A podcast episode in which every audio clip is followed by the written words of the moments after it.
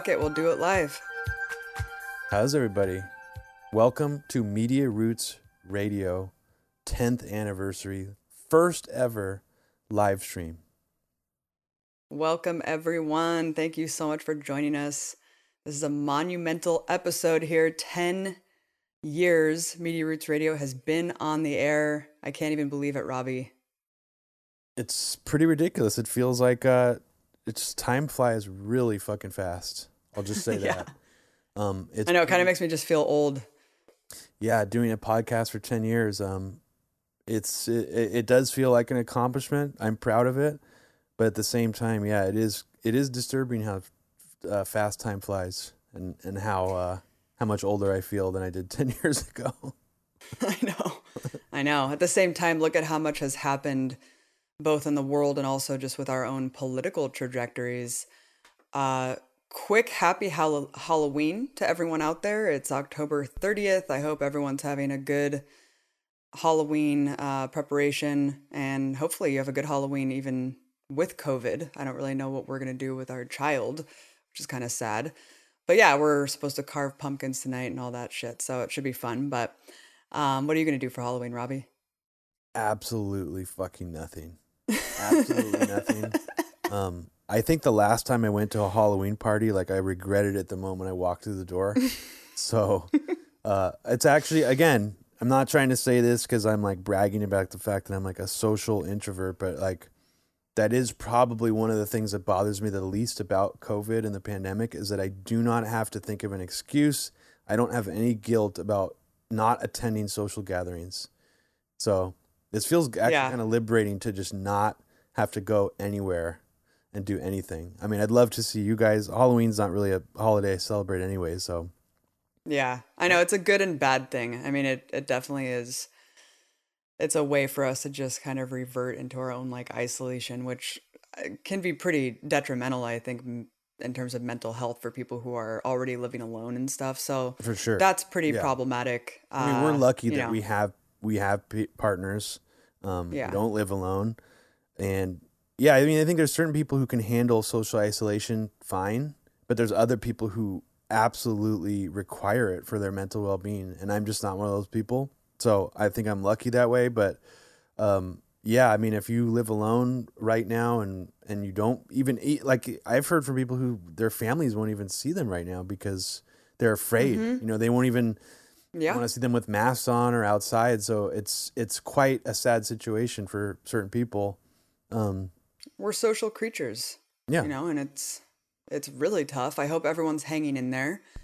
Just a quick uh point before we get going here. We are not doing the super chat option because youtube restricted this channel from doing it. It said it was not active enough in the last month. So we're going to actually change that moving forward. We're going to try to do more live broadcasts and video broadcasts for Media Roots Radio, hopefully eventually once a month, Robbie, and try to get this channel more active so then we can enact that super chat feature. But for now, just put your questions in the chat. We have a moderator who's going to aggregate them and give them to us.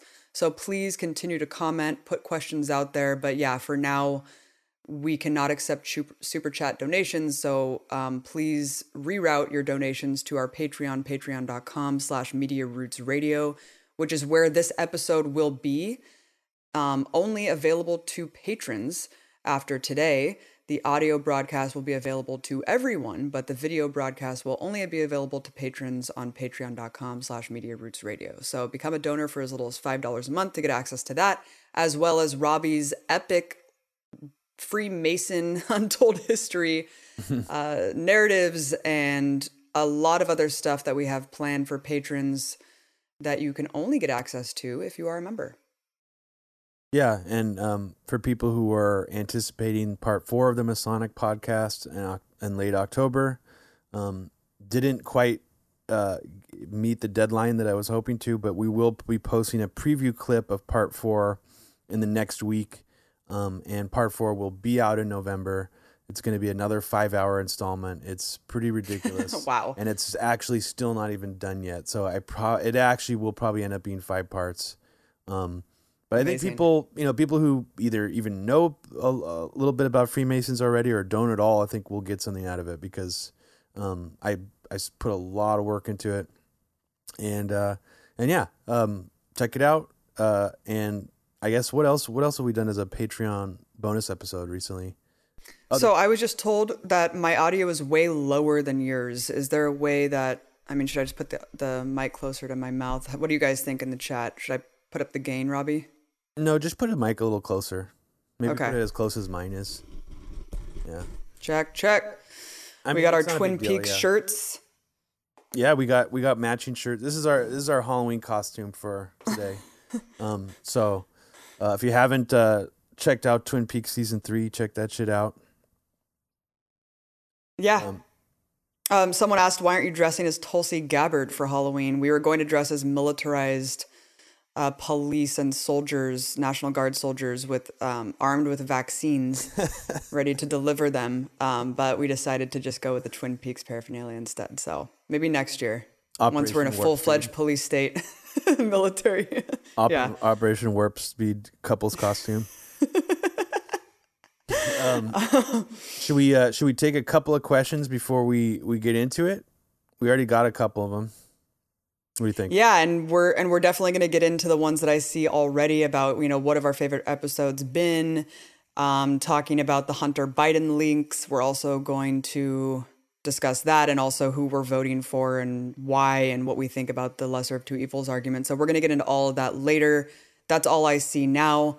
But Robbie, just to start this off, if you can collect some questions while I'm just saying something else, is you know, it's amazing to see how many people have podcasts today. It's like everyone has a fucking podcast, and there's an inundation of podcasts, right? It's a sea that you can wade through, and we are very honored that people have chosen Media Roots Radio to listen to. I know that you have a plethora of podcasts out there to choose from. Um, and the thing is, it's just really crazy that we've been doing this for 10 years because when we started this, no one was really doing podcasts, at least in like the alternative media circuit, other than maybe like Alex Jones, if you could even count that radio show as a podcast, you know? Yeah. It was like before even I think even before like the Joe Rogan show and stuff. So we've been doing this for a long time. I don't even know really why we started doing Media Roots Radio or how that even got to, came to be. I think we just wanted to use it as like a catharsis, um, like an outlet for our catharsis and to vent about all the shit that we were experiencing. But it's just strange because that's like around the time that I moved to DC quickly after we started this, and we just kept going despite RT and despite all that. And it's just been a really fascinating journey. And you can hear how we've changed and everything that we experienced together through the last 10 years. People have told us that they've listened to episodes 10 years ago and they appreciate that we've stayed true to ourselves. And when we have changed, we've explained those changes and we've been accountable to ourselves about if we felt we were wrong and, you know, why we've become the people that we are today. Yeah, I mean, I think from what I remember when we started Media Roots Radio, it was mostly just an outlet for our rage and frustration at the time. Um, that you know, when Obama first got into office, there was very, very few people from the left actually criticizing him and pushing back on him. And I think we had we I remember when we would get together, we just had so much to talk about in regards to our frustration about that situation. Um, that I think we just were like, why don't we record this next time we do this and see if we see if we could turn this into something releasable, and that's kind of how it evolved. And I mean, we also did start this like as a radio show too. I mean, people don't realize the reason we were called Media Roots Radio is because we were on shortwave. I mean, it was even before like iTunes and those things were picking up our podcast. We were broadcast on a shortwave radio station. Um, and uh, and that's not happening anymore. That that kind of ended rather quickly, but uh, but yeah, that's sort of how we started. So um, ten fucking years. It's pretty crazy. Um, it feels great, and you know sometimes I'll go back and listen to our older episodes, and sometimes I will cringe at, myself and some of the things I said. Yeah. But I think we have held ourselves accountable. We explain why you know we've shifted our views on some things. Um, but it's interesting to me where sometimes people go back and listen and be like, "Wow, you you supported Ron Paul or you did this," and I'm like, "Yeah, you know, here's why, and and here's why I still like stand by, you know, why I supported mm-hmm. him at the mm-hmm. time, and um, so yeah, I mean, uh, it's it's fantastic, Abby. Um, thanks thanks for doing it with me for ten years. It's been great, Robbie. It's an honor. And before I get too sappy here, I wanted to give a quick shout out to our early like investigative work together that we did before I went to RT and before you made the epic Very Heavy Agenda series, which was the investigation into the Livermore lab, yep. uh, the nuclear, you know, the nuclear situation there. Growing up in Pleasanton, we found out some rather problematic things, really disturbing things about, you know, cancer rates in the adjacent city, Livermore to us. And um, it was just really fun to do together. People should check that out. Uh, we completely stand by that. Um, and also, speaking of the Obama era, you know, Occupy before Occupy, before we were involved in that, we went out in the streets of Oakland and we did man on the streets about why people supported Obama. You know, we were we were pretty wide eyed at that point, um, having you know our paradigms pretty blown open before the Obama administration. I don't think that we were um, we we understood exactly what he represented. So that's a really cool piece that people can go back and look at. So we have some fun kind of proto material um, back in the day that we worked on that I'm I still stand by and I'm pretty proud of. But yeah, in terms of our political evolution, I cringe.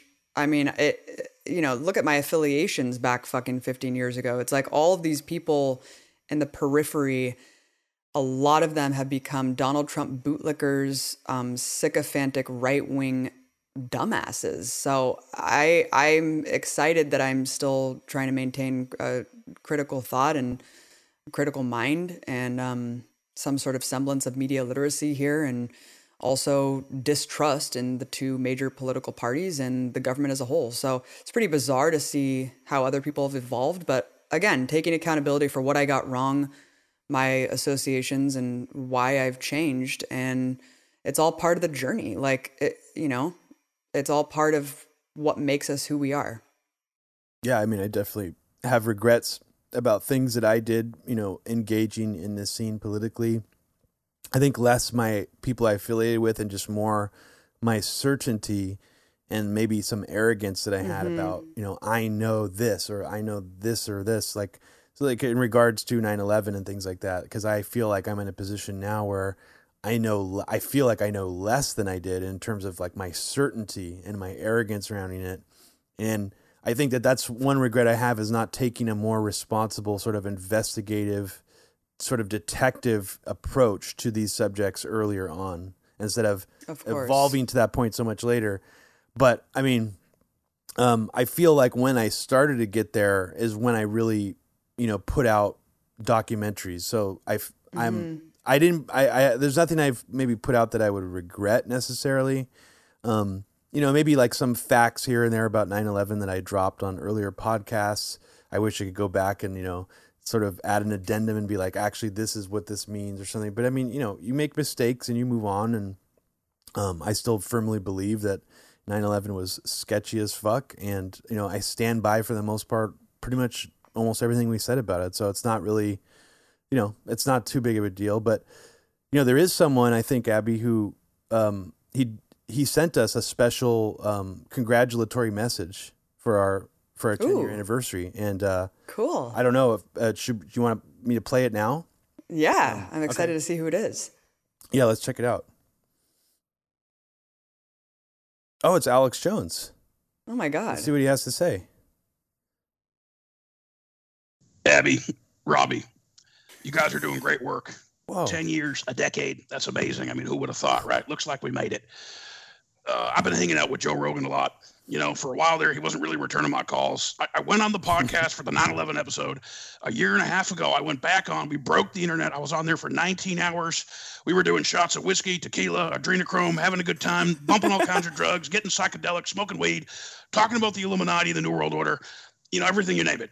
Anyways, Abby, That's Robbie, great. look, I just want to say congratulations on 10 years of oh. Media Roots Radio. This is incredible stuff. And the work that you're doing is really amazing. Fighting the New World Order just as hard as I am, without the chili, of course. Abby, let me tell you something. I, I got tear up a little bit. I get emotional thinking about our days at Bilderberg. What I want you to do is next time I want you to come down to Austin. We can go outside the Alamo Draft House and bullhorn them when they're playing Kick Ass 2, which is basically cuties on steroids. They will be defeated. I don't mean to go off on a tangent here. You already know all this stuff, Robbie. Abby, you know it. You know about Podesta's kill room. You know about Comet Ping Pong. You know about the Instagram with the pedophile Greek god that he has on the statue there that he smuggles in his pants when he's coming back from Indonesia playing ping pong with all those refugees. I just want you to keep up the amazing work. Remember this, Robbie. I've never actually met you, but I heard you uncover deep state illegal activities like the anthrax attacks. Of course, I'm the godfather of the 9 11 truth movement. I started it. I am the grandfather movement, and you're like my you're, you are my grandchild. Okay, you are the oh. grandchild of the anthrax truther movement. So okay, ask Hatfill, ask them all. Go down to Fort Detrick. Look at all the scum down there leaking all that stuff out there. It's disgusting. All that primordial ooze that's coming out of there. I also heard that you think my handler Q uh, I mean, Steve Pieczenik is compromised. Let me Whoa. tell you something, Robbie. Let me assure you, I've actually talked to Q. There's a white hat Mossad, and Steve Whoa. is a good guy. I mean, he's chummy. We were up hanging out at Niagara Falls. We were hanging out with Mike Pence over at Mount Rushmore. uh, we took a sounder with JFK Jr. I mean, this is just amazing stuff, Robbie. This is I'm, I'm breaking here for you guys on Media Roots because I love you. I love you both. I have so much passion in my heart. I have fire. Um, I, I, have Christ coming through me. It's usually, uh, sometimes I'm mistaken for a bowel movement, but I know it's divine. I know it's righteous. I am the shield of God. I am the angel of Nazareth. I think that, that one sounds like it cut off. Maybe you had more to say there. Well, I don't know. Maybe you'll send us, maybe you had another one just to congratulate us with later. But wow, thank you, Alex. Uh, that was incredibly thoughtful. And um, yeah, wow, that's very sweet. Can't wait to do shots of adrenochrome with you, man. Thank you so much for that wonderful message. we appreciate it so much. That was great. I mean, I'll see you in Austin, dude. Yeah, like I mean, it's pretty weird though that he kind of let slip that Steve Pieczenik was Q. I didn't. That was kind of an unexpected. Yeah, that was yeah. that was unexpected. Surprising. And the white hat Mossad concept. I mean, I'll have to look into that. That's an interesting concept you know, it's like a aspect of Mossad that's fighting the deep state. So let's look into. I'm that. surprised. I'm surprised Alex Jones likes us still, considered considering how much he uh, he looks Donald Trump's boots and says he would die for him. So that's great, man. I'm glad that you haven't written us off yet. Yeah, thank you, Alex. Thank you. Thank you so much, man. Robbie, should we talk really quickly about? you know, like go a little bit more into our ideology when we first started Media Roots Radio and how it's evolved to today because speaking just personally, yeah, I mean, you mentioned Ron Paul. I voted for Ron Paul in 2008. I didn't really understand the notion of uh, imperialism as it relates to capitalism. I feel like once I met Mike uh, seven years ago, I still was kind of under the pretense that, you know, North Korea was this totalitarian state that was, you know, committing all these human rights abuses and all this shit. And like, I feel like all of these things today I understand a lot more. Like we need to, you know, un- understand like the systemic analysis of all these things and why North Korea is the way it is and why Russia is the way it is. And I just had like kind of superficial notions about global affairs, even though I considered myself, you know, staunchly anti imperialist, staunchly anti war. It was more of like, just centered on the hatred of our own government and the fact that we were lied into war, you know, and having kind of been pilled on 9/11 and the war on terror in general just made me kind of have this blind hatred for the political establishment without understanding the globe. And so fast forward 10 years later, I, I consider myself anti-capitalist and understanding that imperialism is a stage of capitalism and um, and a lot more educated, you know. But again, it goes back to like learning these things and I I'm proud of the trajectory because I wouldn't have wanted it any other way. And um, yeah, it's just really interesting. But yeah, the Ron Paul shit, of course, I didn't know the racism that that he held. I didn't understand the problems with libertarianism, which now I completely uh, can't relate to anymore. But back in the day, I, you know, I, I was under the impression that Ron Paul's whole thing where he was like simple rules that apply to everyone. And it's like, okay, well, we understand that that actually can't apply to the ruling class and the political establishment. They will never follow the rules that, you know, the masses uh, have to adhere to. So, you know, it libertarianism is just kind of a joke. Um, but but again, like I I get where I was ten years ago. I get thinking that um, the government was the root of all evil. You know, because we were being lied to, and the government was was right in front of us doing the lying. So until you understand how these forces play out and and almost use the government to to you know the economy and and markets and all this other stuff. So we just had a great interview with Peter Joseph talking about this and more and the weaponization of conspiracies, which we were a lot more conspiracy minded 10 years ago, a lot more absolute in the way that we declared things and thought things. And of course, that's my biggest regret as well. I, I wasn't journalistic in my approach, I wasn't investigative in my approach. I was just a really pissed off activist who thought I knew fucking everything. And of course, I didn't, and I still don't. And the more that I learn, the more I realize I don't know. And I think that that's a safe position to take if you're honest about everything. So, yeah, it's it's amazing. Um, how do you feel about where you've evolved and where we started? I mean, I definitely feel that you know having that that sort of strong skepticism of the U.S. government and the war on terror. Um, on the morning of 9 11, I was already being pilled in the sense that I knew that something was not right in terms of the way that the media was covering it, rushing to blame the attacks on someone uh, without really any evidence. Um, even the way that the buildings fell uh, was strange to me on the day. And I feel that even though, you know, some of the conspiracy stuff that I later got into, I don't subscribe to those narratives wholeheartedly anymore. I think it really did a good thing to me psychologically, like initially to decouple me completely from like the propaganda cycle of the media after 9-11 like it, it sort of jarred me out of that um, out of that system really quickly so I, I and it wasn't because I read anything like conspiratorial on the internet. It was just my reaction on the day of 9 11. And then later I checked out conspiracy stuff. Um, you know, I was already into, you know, I was already anti war, uh, you know, in general, but I wasn't like, it wasn't like a, a primary issue of mine or a primary overriding force in my life.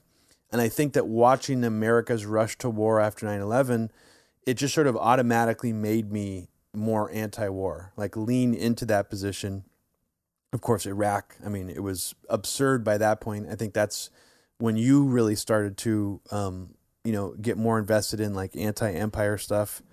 And I think in general, just over time, um, I've come to this place now where it's like even if we listen, if I listen to episodes of us like four years ago, we were way more invested in like electoral politics. I mean, I was personally. Um, I would you know, put more hope in politicians or certain candidate political mm-hmm. candidates. And now I'm at the point where I feel that I can't I almost can't do that anymore. Um, and I think that it's a I, I just feel more free in a way psychologically from that. Not that I'm I'm so disillusioned I'm telling people not to vote or not to engage with the system, but just that I don't feel that pressure anymore. I don't feel the pressure to invest in a politician and tell people hey, you should support this person because of X, Y, and Z. Because frankly, unless someone's been in office for like 20 or 30 years, like I, I just feel like you have to have like a very solid track record. And, you know, even when it comes to like the squad, it's like, yeah, I love some of the things that Ilhan Omar said when she first got in, or even some of the things AOC said. But very quickly over time, it's just like their actual, you know, politicking and their beliefs sort of come out. And it's like, yeah, I can't, I just cannot invest too much and I think, um, you know, I guess my the place I'm in right now is I just feel that, uh, you know, it's easy to criticize, but it's also where I feel more comfortable being in a in a in a critical, you know, place, looking at pretty much any politician, really.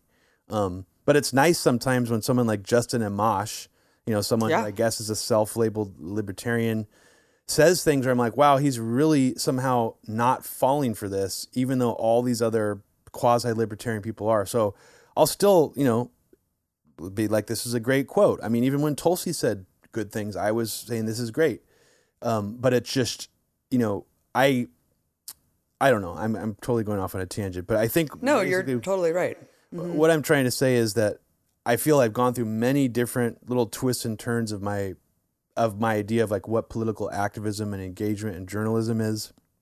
And now I feel that I'm very comfortable being in the place of if there's a conspiracy that's interesting to me, if there's a deep politics subject that's really interesting to me, um, I'll just really just deep dive on it and you know not necessarily um, take other people's investigations at face value. Like I will want to investigate it myself. So uh, that's that's where I feel like I am now, and I I feel that you know even our some of our listeners probably appreciate that approach. You know, even like our Schrodinger Super Patriot episode. Um, and we are planning on doing a part two of that, by the way, for people who are wondering. But that one, um, you know, I think is like sort of the culmination of everything that we've learned from doing this work and all the mistakes that we've made and learned from as well. So I feel that that um, is a really powerful example of what you know we're capable of when we put ourselves in that headspace, and that's sort of where I hope to do you know focus more energies in the future, not just on anthrax, but that style of uh, investigation. Right. I think that when Michael Brooks died and we did that kind of emotional podcast honoring his work, and I kind of came out of that morning acknowledging that I want to just contribute what I feel like is missing instead of reacting to what I feel like is bad in terms of other media output. And so I I that's pretty much what I have been doing largely with Empire Files uh, for the past 4 years under Trump is that deeper rooted analysis in his militarism and debunking that notion that he's an anti-war candidate.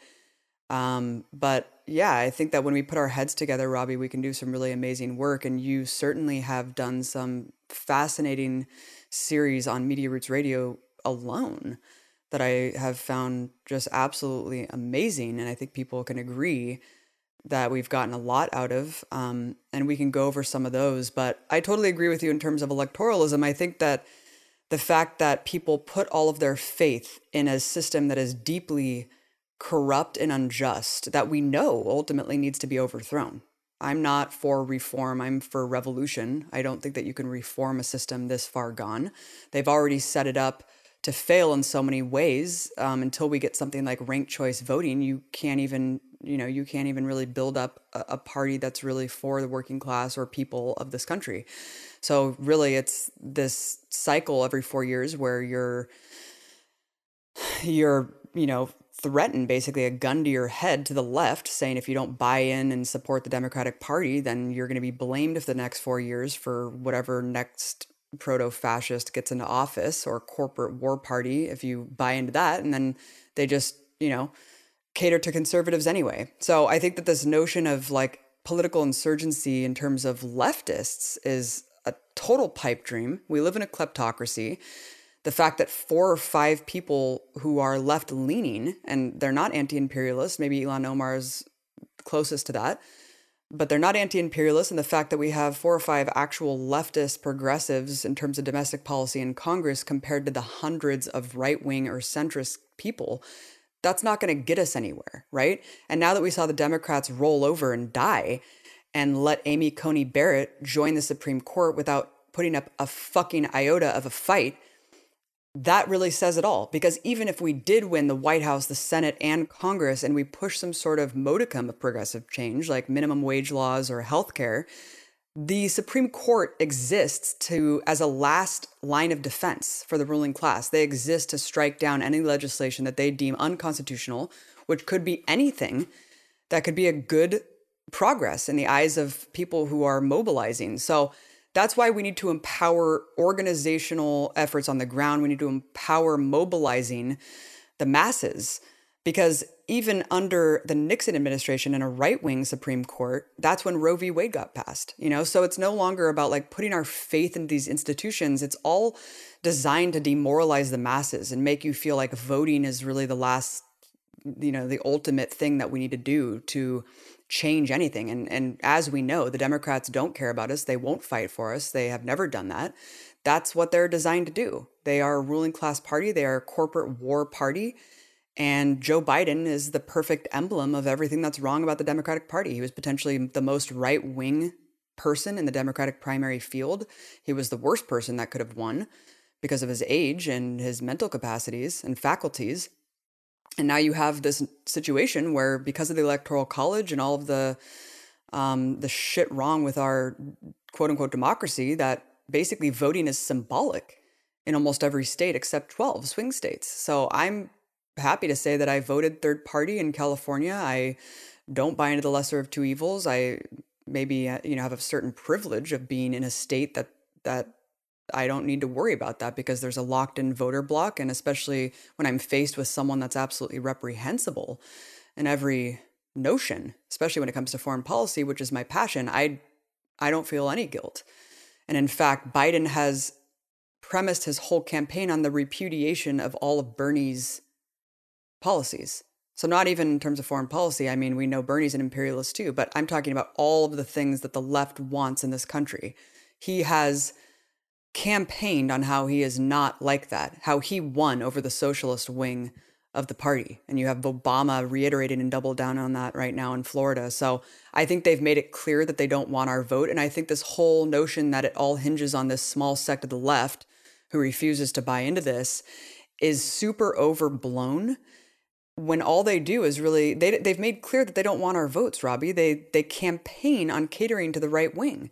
So again, I think that vote shaming has to go and that means people who are in swing states, I absolutely understand if you are voting for Biden. I don't have to face that moral dilemma because I'm in California. I think Trump's an existential threat. I think he's horrific and I think things could be a lot worse potentially if we see Trump have another term. But I it's not our responsibility to convince people to vote for Biden. That's their responsibility. That they have a yeah. 6 billion dollar uh, political campaign, record-breaking numbers of finance that they've accumulated from Wall Street, et cetera, to convince people to vote for Joe Biden. And guess what? Half the country doesn't vote. The largest voting bloc is non voters. Why don't they get off their fucking asses and convince those people what they're going to do for them? Instead of blaming everything on this small, tiny group of leftists who want more and who understand that it's not in the political arena, it's in the streets. That's how anything ever happens in this country, and that's how anything is ever going to change. Yeah, it's fascinating because the Democrats have taken the exact opposite approach that the Republican Party has. I mean, we talked about how the GOP has this big tent approach. But in reality, what they've done is they've really like sort of weaponized these sort of alt right Trump surrogate, like fringe people to their own benefit. Um, and I and I'm just trying to imagine a scenario where the Democratic Party would let like a left insurgency create some kind of weaponized force for their own agenda, and I just can't see it because like that's the part that you know all these Republicans who are pro Trump have deluded themselves into thinking they're anti-establishment, but you really have to wonder, you know, is the GOP just doing this to push their own long-standing agenda through, or are these people really not that anti-establishment? And I think that the real answer is what I, the latter is that you know someone like Jack Posobiec, for example, being embraced by the Republican Party means that Jack Posobiec is just a partisan hack, a weaponized partisan hack. Same with like James O'Keefe. These people are not, you know, insurgent like. like far right, uh, like ideological conservatives are just sort of weaponized weird Trump surrogates um, so there's no version of the Democratic Party I can see that would let in like anybody who actually espouses leftist views uh, to push their agenda because it's incompatible with their long-standing agendas. I mean, you, you could make the fake argument that one of the long-standing agendas of the Democrats is to push health care reform, but it's not really. I mean, it's it's like an illusion. It's kind of just a ruse. So um, it is it is so bizarre though the difference between the Republican and Democratic Party right now and how they treat their sort of fringe uh, mm-hmm. members. Um, and yeah, the big tent approach where Trump is inviting people like Mark Dice to the White House, absolutely incredible. as opposed and to Tim Biden Pool. literally rejecting all of Bernie's base, which are a lot of them are mainstream Democrats who just want health care. And how is Bernie? That's the incredible thing about how much Bernie has been saying like positive things about Biden. Like Jordan brought this up on our podcast, but like Obama has done like one tenth the campaigning for Biden that Bernie has, and it's like I mean, it's kind of incredible. It's kind of sad. It's also a little bit pathetic, or more than a little bit. And how do you feel about that? I mean, like when you see Bernie out there um, stumping for Biden, or even the things he tweets about Biden, like how does that make you feel? So Bernie was blamed in 2016. You know, yeah. you see Hillary still fucking blaming Bernie on interviews because yeah. she's such an arrogant psychopath. Which apparently she's um, blaming so I think, Obama too. She's still blaming oh, yeah, Obama for losing, even while she oh, was Secretary of State oh yeah, dude. No, she's nuts. um, narcissist, textbook fucking narcissist. But I so to a certain extent, I get why he in the last gasp is just like, okay, I'm going to do everything I can to not be blamed if Trump wins again.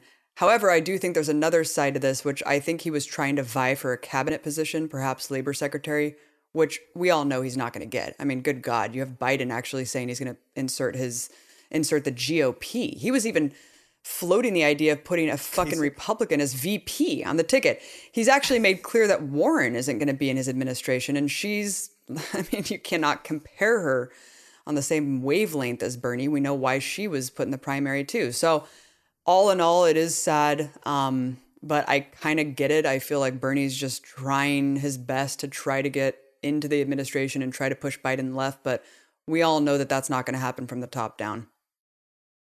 Yeah, I mean, it's it would be really hard for me to believe by by or uh, Bernie would get a cabinet position, um, and it I guess it's just it's just so weird to think how much the Democrats. I mean, the the pick of Harris for VP is actually somewhat surprising considering how many things they do to pander to conservatives, or how many things they do to pander to people who are afraid of the left. I mean, like think back to Tim Kaine being picked for VP, right. anti-abortion. I mean, it's just yep. it's just so odd. again catering to conservatives. Yeah. yeah. who in their right mind, or any mind really, whatever, would have decided to vote for Hillary based on that? It it's just inconceivable to me that anyone would have been like, you know what? I was thinking of voting for Trump, but now that Hillary's picked Tim Kaine, I'm going to switch my vote. I mean, inconceivable. I did. I I was super inspired by Tim Kaine. I was like, "Fuck yeah, dude, Tim Kaine." I, it's like, who are you? Like, has anyone ever heard of this motherfucker? Um, he was the most boring dipshit of all time. And but Robbie, he spoke Spanish. Tim Kaine, si se si se puede. Uh, yeah, it's a joke, dude, and and it really is an insult because it's Hillary basically saying, "Oh, I know I'm. It's too much that I'm a woman. So here's the most generic ass." Dolt, Tim Kaine, anti choice just to appease whatever the fuck the you know, whoever's out there just being like, oh, I don't want two women or I don't want a woman and a person of color. It's like, okay, here's just the generic ass white dude who yeah. has nothing going for him at all except moderate ass views. Yeah, I mean, it's it would just unbelievably bad choice. Uh, just yeah, and, and this is another thing. I mean, it's an obvious point, but like, do you know anyone even just like peripherally, not the people you know in your own personal life, but have you seen anyone legitimately enthusiastic or excited about Biden running for president? Absolutely not. No. I mean, no, and that's of course not. And that's weird because, like, as hated as Hillary was, there was definite, undeniable excitement from some people about her. I mean, yeah, symbolically, yeah. And sure. you don't see any of it for Biden, and I just that's the part that's just really killing me here because I'm thinking, yeah, the polling maybe reflects that he's beating Trump in these different states, but like when it really comes down to the excitement level, I just don't see that pe- driving people to um, to actually go vote for Biden. I mean, well, here, what's your take on this? The fact that everyone is claiming that Biden has it in the bag. I feel like I'm going through a repeat of 2016 because, yeah, nationally, the polls may show Biden winning, but we know that national polls don't matter. If you look at the swing states, Robbie, mm-hmm. Latino support for Trump has gone up like eight points in just the last month in California. black support of young black people in Florida has doubled. Um, he and and uh, I'm sorry, reverse that. Black support in California, I think, and Latino support in Florida, and Hillary actually won. Um, fucked up. Hillary actually lost in Florida, and she had more Latino support than Trump does right now. So there are a lot of concerning trends in these swing states, which is really all the election comes down to. There's a razor thin margin, and we know that there's a lot of potentially embarrassed Trump voters who are not admitting to voting for Trump. But like you said, there's no enthusiasm for Biden. I've traveled quite a bit over the last year. I have not seen nearly any Biden signs or paraphernalia as opposed to Trump flags, MAGA hats to the fucking max, Ivanka 2024 flags, stores, uh, people who are very proud to be Trump supporters. And in fact, we know that he has millions of enthusiastic um, cult like fans that will die for him. Uh, name one person who has said that they would put their body on the line for Joe Biden. Yeah, I mean the only people I see who are acting excited are like people from within like the neoliberal bubble who like I just think are totally phony. Like I don't even believe they're legitimately excited. They're just like pretending to be. Um, it's and and, and let's think back it's to fake. him being v- VP. I mean, why did Obama pick him to v- be VP? Because Right. he was the most Same conservative, right-leaning guy in the primary, and he was the safe choice. I mean, that Yep. should really say everything. It's like this is the presidential candidate who's who's up there to beat one of the most popular like you know quote unquote anti-establishment like insurgent candidates who have ever had who's not even a politician. I I mean, I'm just going to say it right now.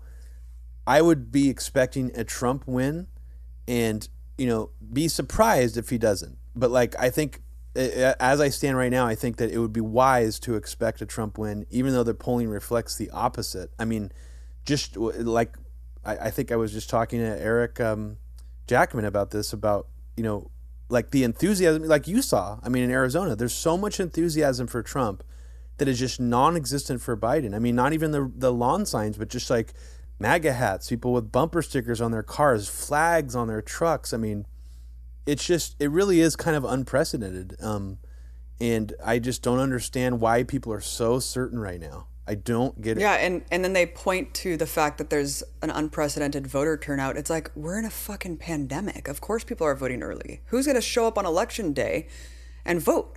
Well, first of all, you have all this sabotage. You know, all these courts are already like ruling that they're not going to count the ballots and shit later than election day. So all of these people are coming out in droves to vote early. And also just the warning of like, and the egging on of militias to potentially be patrolling the polling places and all this stuff. There's a lot of factors that go into why people are not going to vote on election day. But I think primarily is the pandemic. So I don't think that that means anything. And I think we're not going to find out until election day itself. But, you know, we've speculated probably maybe too wildly about what could happen if this is a disputed election. And it's scary, the potential. But I mean, I, you know, I just hope that it's a decisive enough victory that, um, that there won't be some sort of disturbing flashpoint of violence. I think if I'm being realistic right now, even if the election is not contested in any way, there's going to be some kind of violent eruption regardless of who wins. I mean, we already saw all the left protest against Trump winning and you know inauguration in DC. I wouldn't describe those as violent necessarily, but they were pretty intense. Um, you know, they were pretty hardcore protests, and I think they'll actually be even bigger this time if Trump wins. On the Yeah, and someone said in the chat that arresting people who speak out. Yeah, first of all, I, I think that we maybe both both agree, and I don't know if you disagree that I think Trump is a bigger threat, um, and I do hope that Biden wins for the sake of having a level playing field to to fight um, the incoming administration. However, um, or, or not however, but I mean, uh, point being is that the political repression on protesters. Remember during Trump's nomination or whatever, when these people were facing like decades in prison for simply being arrested, rounded up um, for protesting him, and it. So I think the ratcheting up of political prosecution under the Trump administration could be absolutely shocking. We we could see really shocking levels of persecution, and of course, if we see anything else like the continuation of the Black Lives Matter stuff, where people are being thrown and black bagged and thrown in unmarked vans, and again politically persecuted to a really dangerous levels, especially with the egging on of these autonomous groups that are you know inspired by the rhetoric of their cult leader. Yeah, I mean, I see the outcome of either presidency being a, a very different flavor of danger um, not just to activists, but to just the country at large. And mm-hmm. I think that's definitely a serious danger to consider under Trump is the crackdown on protesters, on activists, labeling groups like BLM or Antifa terrorist groups and actually trying to get them designated as terrorists. Those are all very serious things um, that I cannot see a Biden administration doing. Um, however, I think one of the things that Jordan, uh, I think he brought it up in the interview we did with him and Jen, where I could definitely see an increase in the internet censorship, an encouragement mm-hmm. of more stifling of what we see on the internet. It'll be a different type of chilling effect and sort of encroachment on our civil rights and like civil liberties. Uh, a different flavor of it than we'll see under like Trump getting increasingly fascist.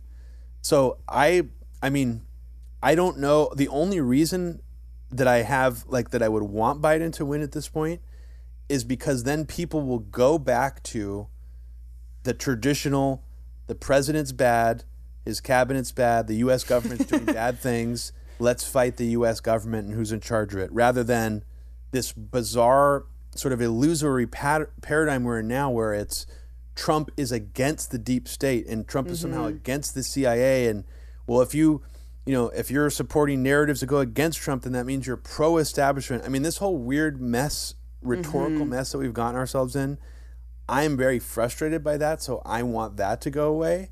Um, but I think the only positive silver lining I could see if Trump stays in office is I actually see him flailing and losing his edge. Now, another four years will empower him and embolden him to do whatever he wants. So that's that will kind of counter what I'm saying. But I do think even just Trump's tweets, he's lost some of that fire.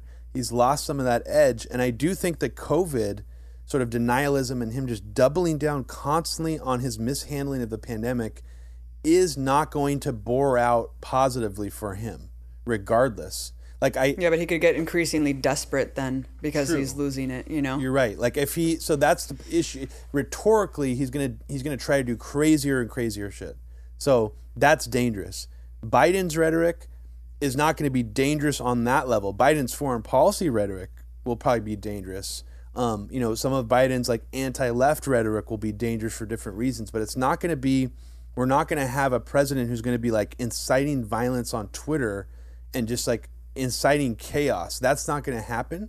Right. Um, He's a chaos agent, and he thrives on confusion and paranoia and that is just this cult of personality is really unmatched by anything else and that is something unique so this whole notion that you know the democrats will win and then a more dangerous trump will be posed to us in 2024 i don't necessarily think that's the case i think trump is a unique aberration of the you know outgrowth of neoliberalism that i don't i don't think we're just going to see like another trump maybe for quite some time i could be wrong but I I think that he does represent something very disturbing that is kind of a perfect um, encapsulation of all the fucked up things about American society that that just somehow all fit together. It was like the perfect storm. Mm-hmm. Um, so there is something to be said about that. But do you want to get a little bit more into um, before we get into foreign policy and SCOTUS and the Hunter Biden stuff and taking more questions, should we take a couple questions before we get into a little bit more of our yeah personal stuff Why here? don't you go? It's in the private chat tab of the, of okay. the stream window. Um, I'm gonna I'm gonna go to the bathroom really quick, and you okay. want to answer a question too. Sure. Back. Okay. So, let's see.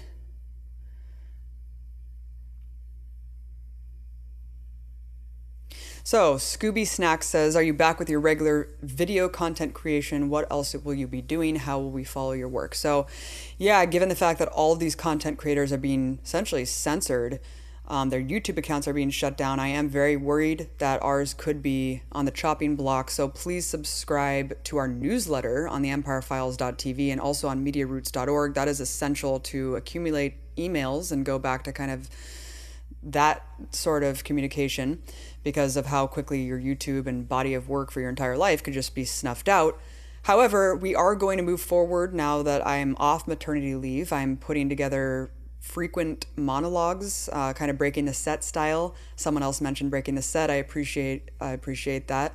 Um, and yeah, it's sad that I haven't been doing that for a couple years, but I'm definitely motivated to do that now. So monologues every week. We're also doing interviews every week for Empire Files. So we're going to be putting out a lot more content that aren't just really complex mini docs that take us over a month to produce. So definitely stay tuned for that.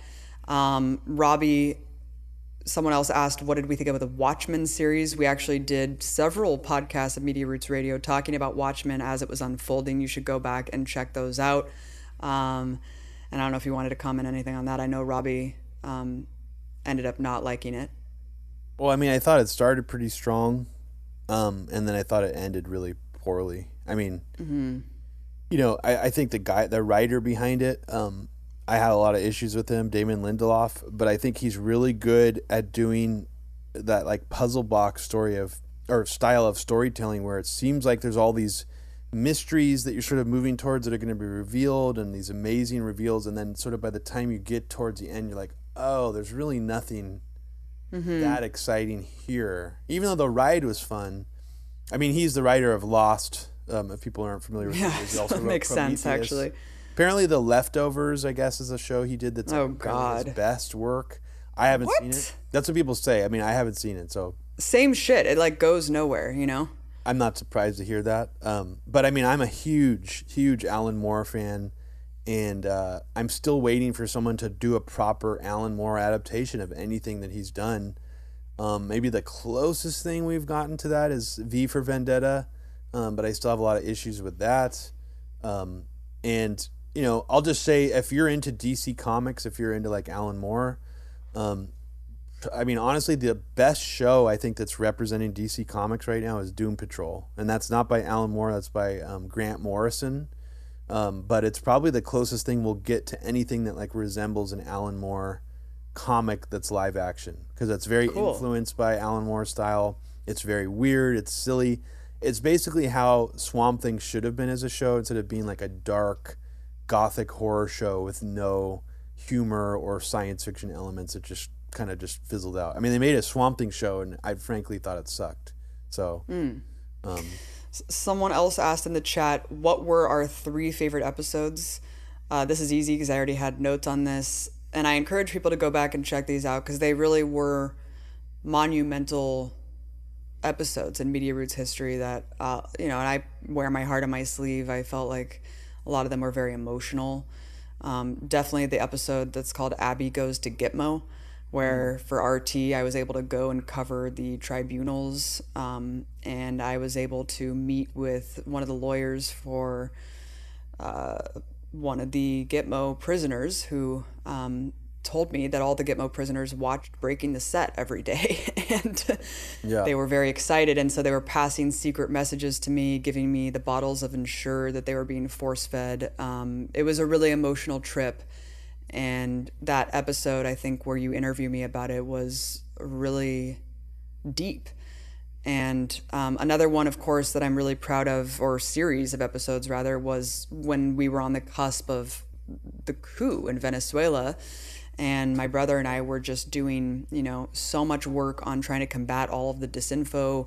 And it, even when I went to Venezuela, this was two years prior to Trump's coup attempt, and talked about, you know, before this was really understood in maybe alternative media circles, it was a little bit less known. Um, but all of the things that were really going on there and all of my reporting on the ground there. Robbie, a very heavy agenda, covered this, of course, but the Cold War 2.0, the anti Russia hysteria, how I was churned around in the mainstream media spectacle of my RT um, dissent against the Crimea incursion. Um, whether or not you agreed with my stance. It, it, was a really fascinating journey to see myself as the center of the mainstream media 24 hour news cycle, chewed up and spit out. My brother and I did a lot of work on that that I'm really proud of just because it's a really fascinating insight on how these things work and function. And when Liz Wall. Really quickly, Yeah, of course. That, that episode, if people aren't aware, uh, the episode that we did, and I, I want I want to say the title probably had neocons Cold War 2 mm-hmm. in it. I'm I'm assuming, but that was basically the template for a very heavy agenda. I mean, mm-hmm. that mm-hmm. episode and the research conducted on that, I think it was like a three hour episode.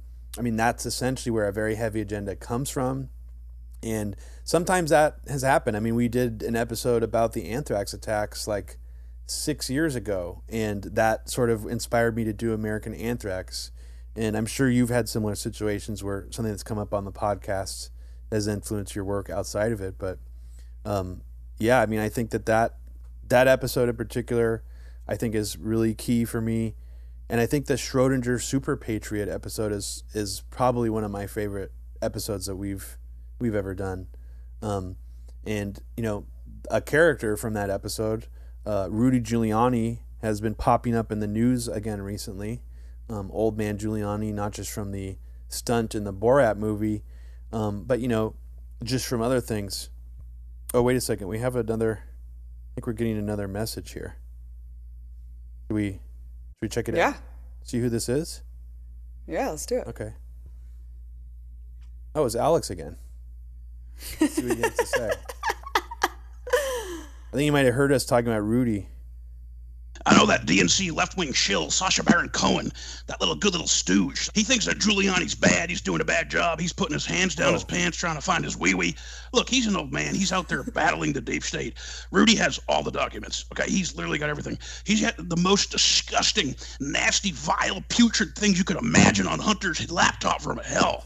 He's going to blow the thing wide open, wow. just like he did on that cleanup site after the anthrax attacks down in Florida. He got the contract. What? Robbie, my sources tell me that Giuliani was doing a bang up job when he was cleaning up the anthrax uh, with his company. They made sure that everybody was shooting Cipro up their ass. I even did a shot myself the anthrax was a strain that's not previously known to mankind, and what I really think it is, it's from another dimension. They actually the uh, uh, um, the, the Greys came in and they brought that strain of anthrax from Dimension Z.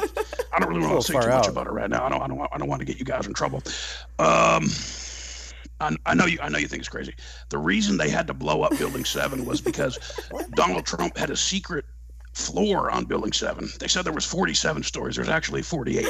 Donald was on the 48th story with Giuliani and Jerome Hauer trying to expand the PEOC and wow. trying to stop the 9-11 attacks. But Larry Silverstein cut a big fart, and I had to pull it. He said, pull my finger. I watched the building come down. Everybody likes to talk about how much of a bad guy Larry Silverstein is, and he took out a, uh, you know, like a 99-year lease on the towers, and he had some some dermatology appointment the morning of 9-11. What he was really doing is he, they did have gold beneath the towers, Robbie. They were moving the gold from the towers over to Trump Tower, and that's where they crested all the toilets that they use. He moved he moved it because he knew it would have been lost forever if the bathtub broke underneath the building. So they made sure that it didn't break. They were doing real humanitarian work with that. And Donald was in the penthouse of Building Seven, uh, you know, looking at what was going on. They had no idea the attacks were coming, but he saw an opportunity for a real estate deal. So they made sure that the, the you know, that the the under infrastructure of the building was there, and they they they did take it down. But ultimately, in the documents that were in the safe underneath the World Trade Center, had pictures of Epstein. This is how far back the Epstein thing goes. Believe me, they had photos of Epstein Damn. in shot Building Seven on the uh, secret CIA floor, and that was all the stuff that the FBI actually took out. This is what Q told me. They took it out of uh, Epstein's house, including photos of Les Wexner and Ghislaine Maxwell, you know, dressing up like the Flintstones. It's just sick. These people are sick, Robbie. They're sick people. Wow.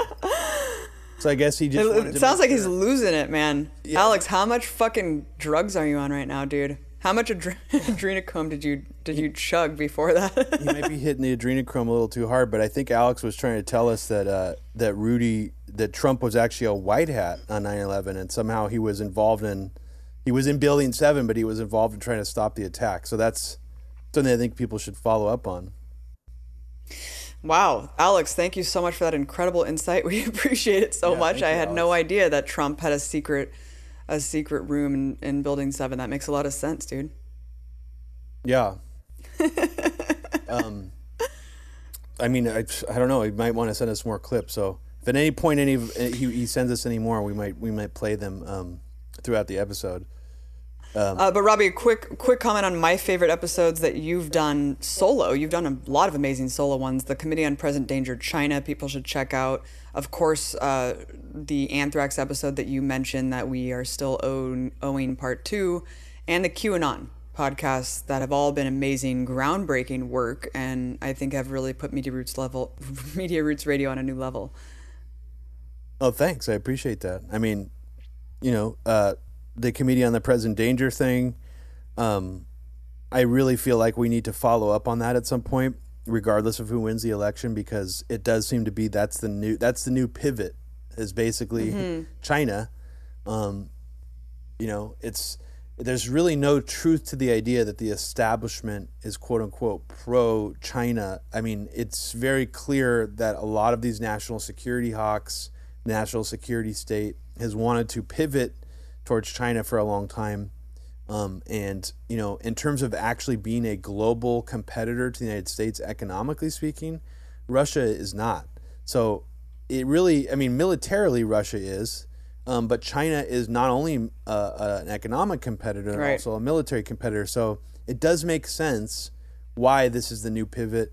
Why it, it also makes sense why it took so long to get here too. I mean, I interviewed Dave DeCamp on um, an episode I think you were on leave for, where he goes into um, how you know we sort of go into the idea that the Afghanistan war, part of the motivation for occupying Afghanistan for so long, could be essentially right. a, a, wage some kind of economic proxy war against China, because um, right. of their one road, one belt initiative, and it really does seem to make a lot of sense. I mean, there's very little other reasons except for like you know mining rare minerals and things like that, getting the resource out of the country. So that's something I think that people need to examine is the linkage between Afghanistan and this increasing adversarial pivot towards China. Um, but yeah, I mean, I'm trying to think of uh, episode some of our other episodes mm-hmm. we've done, um, like back in the day that I really liked. I mean, I really liked when we talked about you know our first psychedelic experiences and stuff like that. I mean, that was that was pretty cool. That was sort of more revealing, yeah. like personal. A lot of people don't. Usually, a lot do. of people don't know that you gave me DMT when I was what 17, 18? without even telling me what it was. You just slapped headphones on I me and just said, "Smoke this bong." Well, I had I didn't really fucking understand. so, so, I think it really sparked a lot of my artistic expression that I've used, uh, honed in on since then. So I can't thank you enough for that. But it's funny how much your ego holds on to, or preserves itself where you know I've tried to do DMT later on in my life and I just haven't been able to let go as much as I did that first time. But definitely not not as much as you have where I never actually met the elves that Alex Jones talks about so much Clockwork the little elves. green elves. yeah. Yeah. If you haven't heard Alex Jones's DMT rant it's incredible. He he basically invents this fiction about how the DEA and like people in the government have been injecting DMT for like decades and that they're the New World Order is actually like collaborating with the Clockwork Elves. And it's like incredible to me because it was actually like very similar storytelling to this to a script that I've been working on, like a movie script for like the past 10 years. It's probably never going to be finished. And I'll just tell people now. I mean, it's basically a mockumentary about the DEA. Um, and that was actually like part of my script was about how the DEA are like the most um, intense psychonauts who do like the most psychedelics, and they have like all these mm-hmm. secret psychedelics. So it was really interesting to hear Alex Jones uh, going off on that. I mean, dude is a good storyteller. I'll give him that. I mean, he's absolutely. You know, um, so yeah. I mean, you want to yeah. To so let's. oh no, you you mm-hmm. you go. No, no, no. What were you gonna say? I was gonna say, do you want to talk? I, have been I keep getting the, this question every time I go on a new podcast, what? which is like, where was it because of our parents or mm-hmm. you know were were did we were raised in like a leftist family or like ant you know anti-imperialist family? How did we how did we get to this place politically? Um and i i don't know. I mean i think in fairness to mom and dad you know they were like maybe partisan democrats but they were never like rah rah patriotic. They never like pushed any like american dogma on us in terms of like what you know why it's okay to go to war Um, so I mean, I think we were lucky in that sense. We didn't really grow up in like a patriotic family or a family that like tried to justify horrible things the U.S. would do. It just wasn't something that really came up that much.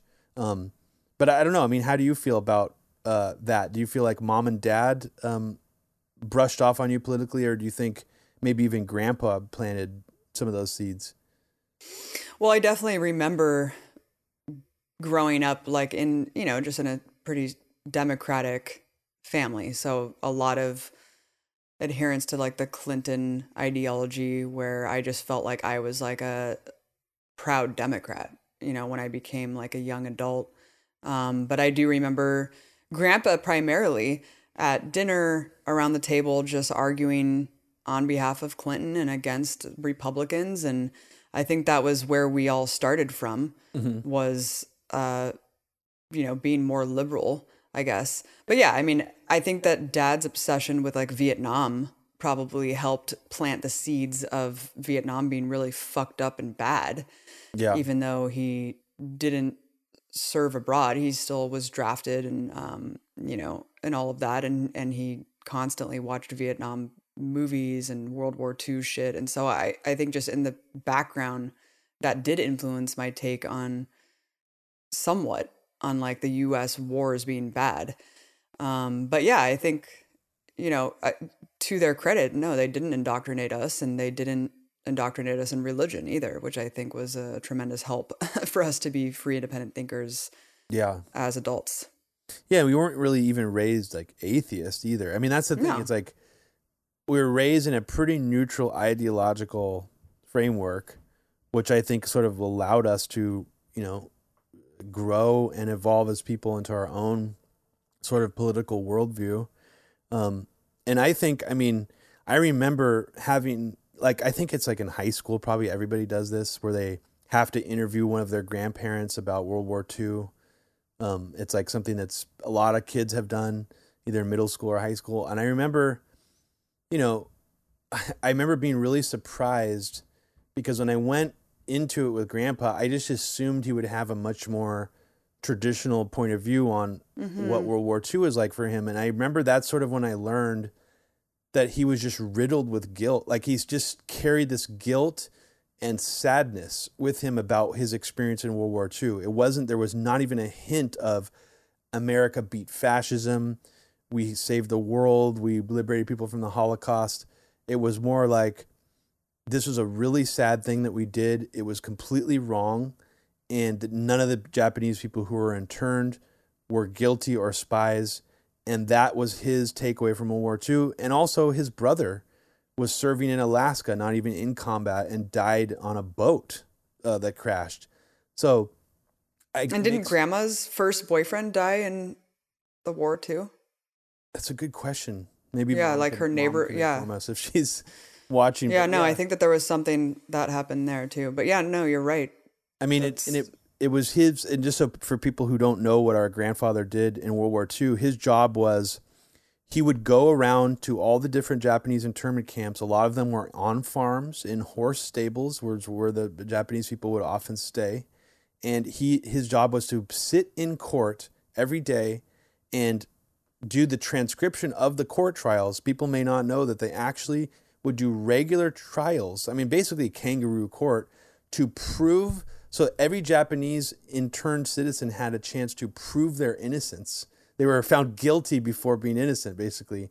So imagine how messed up that court system was. And that was Grandpa's job. He sat in court and watched these people plead their innocence. These poor, innocent Japanese citizens who were rounded up and thrown in fucking camps. So I think that, you know, maybe that's somewhere in my DNA that, that I got sort of absorbed that. Um, but I don't know. I mean, it's, I can't really draw a direct line from that mm. or anything mom and dad like taught us growing up to where we are politically now. But I think it definitely all sort of contributed and, you know, helped form our worldview because you and I never, I think, grew up with any false perception of like World War II being this necessary and just war. I mean, it's very easy for me once I learned about Hiroshima to understand like how much that was basically like a genocide. That was like our version of the Holocaust. Um, so I don't know. I mean, what are you, what are, what are your thoughts on that? I wish that I was old enough and politically astute enough to have absorbed grandpa's perspective and ideology at the time. And what's sad is that he died when I was too young to appreciate his politics enough, and especially his perspective on what he did um, in the military to transcribe the interned Japanese people. But I do know that he held tremendous guilt. I do know that they took in Japanese exchange students because of his guilt carrying over later in life. And I'm I I absolutely think that the empathy that he held for oppressed people and people that he, you know, oppressed while he was doing that work, not not him directly, but I mean the institution that he represented, um, definitely inspired us. You know, whether we know it or not. Mm-hmm. Um, and I'm really grateful for for at least being exposed to that, um, even if I didn't understand it at the time.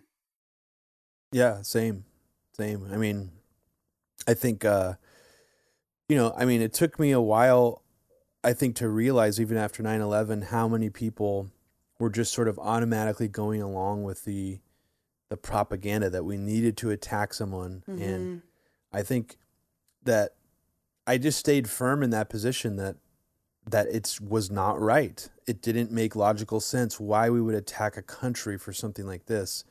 And I, I think that it's I still firmly believe that. And that's sort of why I cringe, you know, and I still have a, it's not even that you have to be a 9/11 truther or someone who believes in the conspiracies. It's just the fundamental idea of the war on terror itself, the framing of it is false. It's not it's just not logically um, consistent. So you know, that's why I really cringe when I hear people like Tulsi Gabbard uh, saying that she believes we were uh, like they declared war on us on 9-11 like she'll say mm-hmm. things like mm-hmm. that and it's just like who are you talking about this tiny fringe group of al-qaeda people who uh, many experts said there was only a hundred total of them at the time of 9-11 i mean that's a hundred people declared war on us and you're going to wage war back with the full might of the u.s military it's to me it's a very imperialist hubristic framing and I can't accept it. And that's why I think we really need to fight for what actually an important anti-war, anti-imperialist perspective rather than just rallying behind and standing for someone who claims to be anti-war. I mean, it's like we've always said Trump part of the reason he won is because he ran against the Iraq war. He acted like it was terrible. He ran against the Bushes. I mean, and look at him now. You know, he assassinated Soleimani, which is probably going to make it impossible for us to ever get into anything like the Iran deal again. I mean, let's just face that reality. Right, it's emboldened Biden, the right the right wing in Iran to the point where they don't yeah. even trust the U.S. enough. How could they trust? How could they? Deal. Yeah. I mean, even if Biden I, mm-hmm. poured all of his resources into that, let's say that was like he did something good and was actually like, I want to do everything we can to get back in the Iran deal. I don't see it happening, honestly. I think the trajectory. It's really scary. It is scary. Uh, I wanted to add, someone mentioned Palestine. Of course, Abby goes to Palestine. Check that out as well. Really, really great episode of Media Roots Radio. Robbie, I agree with you. There's this weird projection of people who buy into the framework of the war on terror about, you know, they declared war on us. Well, who declared war on who? You're erasing the militancy of the US empire and what we've done to precipitate all of these uh, if you want to look at even 9/11 at face value. How did that happen? Why why would they attack us? It's just it's just so childish and cartoonish to look at that in a vacuum and not say, "Oh, well, of course." You know, when when the US military and empire is funding death squads around the world and for capital gain, the fuck do you think is going to happen? Um, read Chalmers Johnson's book, Blowback. That's one thing that really opened my eyes about U.S. militarism. You can just hone in on what bases do to destroy the environment, to destroy culture, um, and you know everything. So it's it's a sickness, and I think it just again goes back to this American exceptionalism that's diseased so many people, and we need to get out of that framework, and we need to get out of that line of thinking and become internationalist in our perspective, where everyone around the world is the same as us. We're all human beings. We all bleed the same blood, and um, our government is responsible for so many goddamn atrocities and subjugating tens of millions of people around the world that you know, we're empire babies and we need to galvanize to stop the crimes that our government is perpetrating to the oppressed and marginalized people that are suffering through our policies that the vast majority of Americans have no idea because we're so misinformed.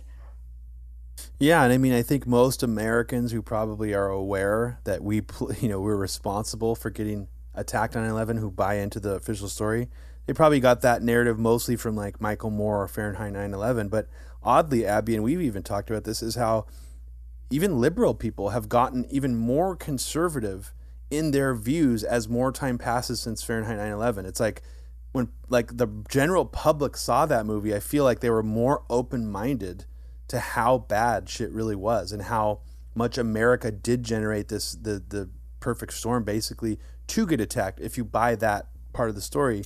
Uh, yeah, what is it? Is it the fact that we've just been indoctrinated for 20 years that it's so in the background that it's become such a part of everyday life that we've just accepted this as reality, accepted this as the new normal, which is draconian surveillance and an endless war and drone bombing.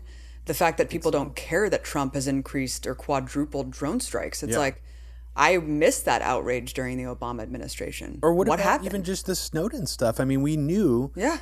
What about everybody? And I remember Scahill bringing this up. Jeremy Scahill would say, if you think Obama's good and you're not worried about him with this NSA power, mm-hmm. just wait till another administration gets in that you don't like or that you're afraid of. Yep. And we've Bingo. been in that situation for the last four years, and nobody talks about the NSA surveillance grid. No one talks about what powers have increased since. I mean, four years is a long time for technological advancements in surveillance.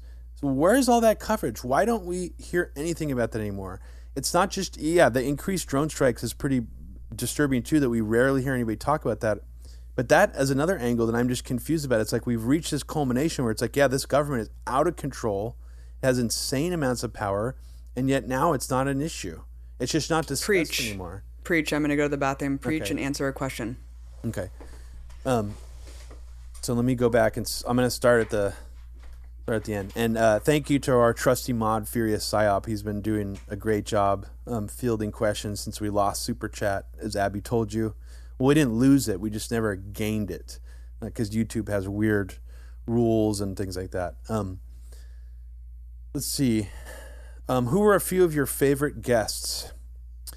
Um, says Carl Knight. Uh, I think me personally, some of my favorite guests. I think one of my favorite guests is someone that a lot of people overlook in the NSA spying scandal, and it was really only our. It was our biggest get in terms of we. Tr- I think we reached out to some other people as well. Um, but Mark Klein, um, who was a corporate whistleblower. He was a contractor. I think he was working for AT&T at the time. And he essentially discovered because he was a savvy guy, he had studied deep politics. Um, he was always a political guy, and he had discovered sort of inadvertently that the NSA had put a filter on AT&T's entire internet stream in the San Francisco Bay Area hub, the office that he worked in. And Mark Klein is actually one of the first people to blow the whistle on this program he didn't know the full scope of it, but was really happy to bring him on Media Roots. It was actually really great to hear him go off. Um, once we sort of told him that we're not on air, you know, we're not on live radio, he just sort of went off. He's hmm. he just talked about how he his favorite kind of whistleblowers are ones like Philip Agee, who actually overtly put CIA agents in the field's lives in danger. And I was like, that is fucking badass. Like this, we need more people who just like go off on that and you know who really talk about how evil the CIA is, and he's the one who actually introduced me to who Philip Agee was, and also, you know, that is my kind of whistleblower. I'd like to see more whistleblowers like that, and I do have an issue with WikiLeaks and other entities that leak things redacting agents in the field's names. I mean, I, I frankly think that they should all be exposed. So, um, Abby, I just answered. I just answered the question: Who are some of our favorite guests on the podcast? Cool. And my mind, for some reason, went to Mark Klein. So I don't. Cool. I think it's more of an overlooked episode of ours, but I really liked him coming on our podcast. What about you? Um. Oh man, there's so many. Uh, Mark Klein was a really great one. I mean, I know we just did this one, but Peter. It's funny that we finally had him on because I absolutely love hearing him talk. I can hear him talk all day long. So that was a really cool podcast to do. I think Mark Ames coming on a long time ago. Oh, that was um, fantastic. Yeah. But that was just me solo, I think, wasn't it? Yeah, yeah, yeah. My friend Ryan Wentz talking about pink washing in Israel. There's been so many fun ones. It's hard to think back because I have such a bad memory, especially with baby brain. But man, it, it's it's been a wild ride. It's been so fun, and we just hope to be putting out more and more awesome content moving forward. Um, Robbie, I wanted to talk a little bit more about some childhood stuff, if you okay. don't mind. No, I don't. Um, I, I, have to do what you just did. I, sh- I just shouldn't what? drinking so much Gatorade. Um, but, but, why don't you answer? We're not being sponsored by Gatorade. Why don't you click on the private chat tab, Abby, and answer this sure. question about Peter Joseph? It's um, it's the third newest question, or I'll just read it to you before I leave. Do you share Peter Joseph's view that the popular and radical leftist, leftist movements of today are outdated and doomed to fail despite noble intentions? Okay, I'll leave you with no, because I, question. I, sure, no, I don't, because I think that what Peter is looking at um, is the fact that there's so many disconnected activist initiatives that are not actually looking at capitalism as the source and looking at things with a systems approach. So I am involved in activism that is anti-capitalist, and so I I agree to a certain extent that yeah we're so um, disconnected from each other, and it's really hard when people aren't understanding and they just kind of talk abstractly about you know things that aren't really the root. Um, so I get his frustration because he's so brilliant and he's just like, how do you not fucking see this? Um, but, you know, being involved in anti capitalist struggles and linking that to militarism and having that be my guide through my activism, I am inspired. And I am inspired, especially on the heels of the Bernie movement, that tens of millions of people are actually looking, you know, rejecting capitalism and socialism's not becoming a bad word anymore and organizing as such. So I do disagree with him. I get his um, pessimism, but I think that we should be optimistic because people uh, people can change and, and overthrow the system that we have, and you know that's how movements work and that's how they happen. But Robbie, I wanted to quickly tell people that you were quite the edge lord back in the day. As going to the you, questions now. yeah, you were you were quite the edge lord. You were. I mean, we grew up with the internet. With the internet, like we were, you know, our you like basically like put computers together and shit when you were a kid. You, you know, you exposed me to the dark world of all these crazy ass things online. I don't even know if you can access this shit anymore. Ogrish.com and the and all the dark web material and the chat rooms. And you met a lot of your good friends today on different musician forums and stuff like that of electronic music. I remember watching Faces of Death and seeing quite barbaric shit that you showed me back in the day that blew my mind, uh, kind of crushed a lot of my childhood notions of what the world was. But I mean, looking at like how the alt right gets radicalized online and stuff, and um, you being just kind of fucking nuts back in the day and and um, really out there, right? You know, this is a this is a guy who wore hospital scrubs to school, and to the point where when we ordered takeout from China Village, which is our, local Chinese food store, they actually thought Robbie was a doctor, and they were like, "Oh, Doctor Martin, your food's ready." Um, so you were really out there. You were really counterculture. Conservatism is the new counterculture, right? But you were really counterculture. You were counter to every fucking thing that was mainstream, and you, at the end of the day, as much as we may have not gotten along during our teenage years, you inspired the fuck out of me. I would not be who I am today without you. I consider you the most brilliant person I know, and you're so well rounded with so many things beyond just politics. But do you look back at the internet, I guess, as a radicalizing tool? And do you understand now how people getting into it can go different ways where they become alt right? And do you feel like you took a path where you could have become that person? No, it's a good question. Yeah, because I, I mean, I think the only thing I avoided, um, that I'm glad I did, probably during that era of my life, was like 4chan and those kinds of forums that where it's like the things get really, you know, edgy to the point where child pornography. I mean, 4chan used to be like you would scroll through it and it'd be like a child porn picture and then like a picture of like someone's head blown off, you know, with like 10 N words and like a bunch of like things about how the Holocaust isn't real. I mean, 4chan, uh, from my perspective, actually used to be even worse. And I remember being cognizant enough at the time to like know to avoid that.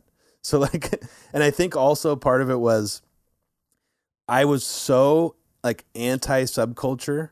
Like, I prided myself on not being any part of like any group or subculture that I would have like rejected any sort of like political paradigm, like edge lordery, you know, like whatever the proto version of the alt right was at that time. Mm-hmm. I would have rejected it on its face because I just rejected like everything. Like that was sort of like my my philosophy at the time to the point where I was just like, you know, I almost like led my life at that time almost like a performance artist. I mean, I was mm-hmm. doing things like I, you know, in my Masonic history episode, I talk about how I spent, I don't know, months of my life trying to figure out how to infiltrate Masonic lodges with Ben. And like, we were like dead set on like actually getting it, you know, stuff like that.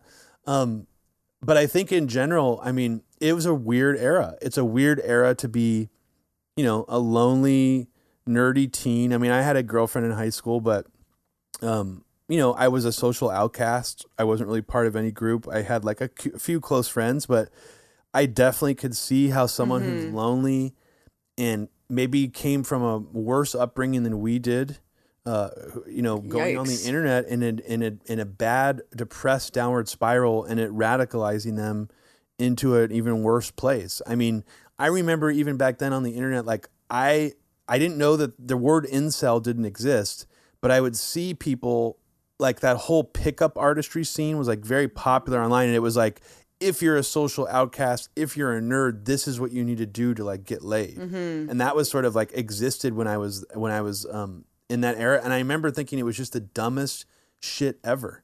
And I was thinking like, but I mean like I wasn't I don't I wouldn't call myself like misogynist at the time, but I remember thinking this mm-hmm. is just doesn't make any sense from a logical perspective. Like why not just like hire a sex worker if you just if this is how you're trying to get laid by like manipulating women and like game theory and everything out why even what's the point? It just didn't make sense to me.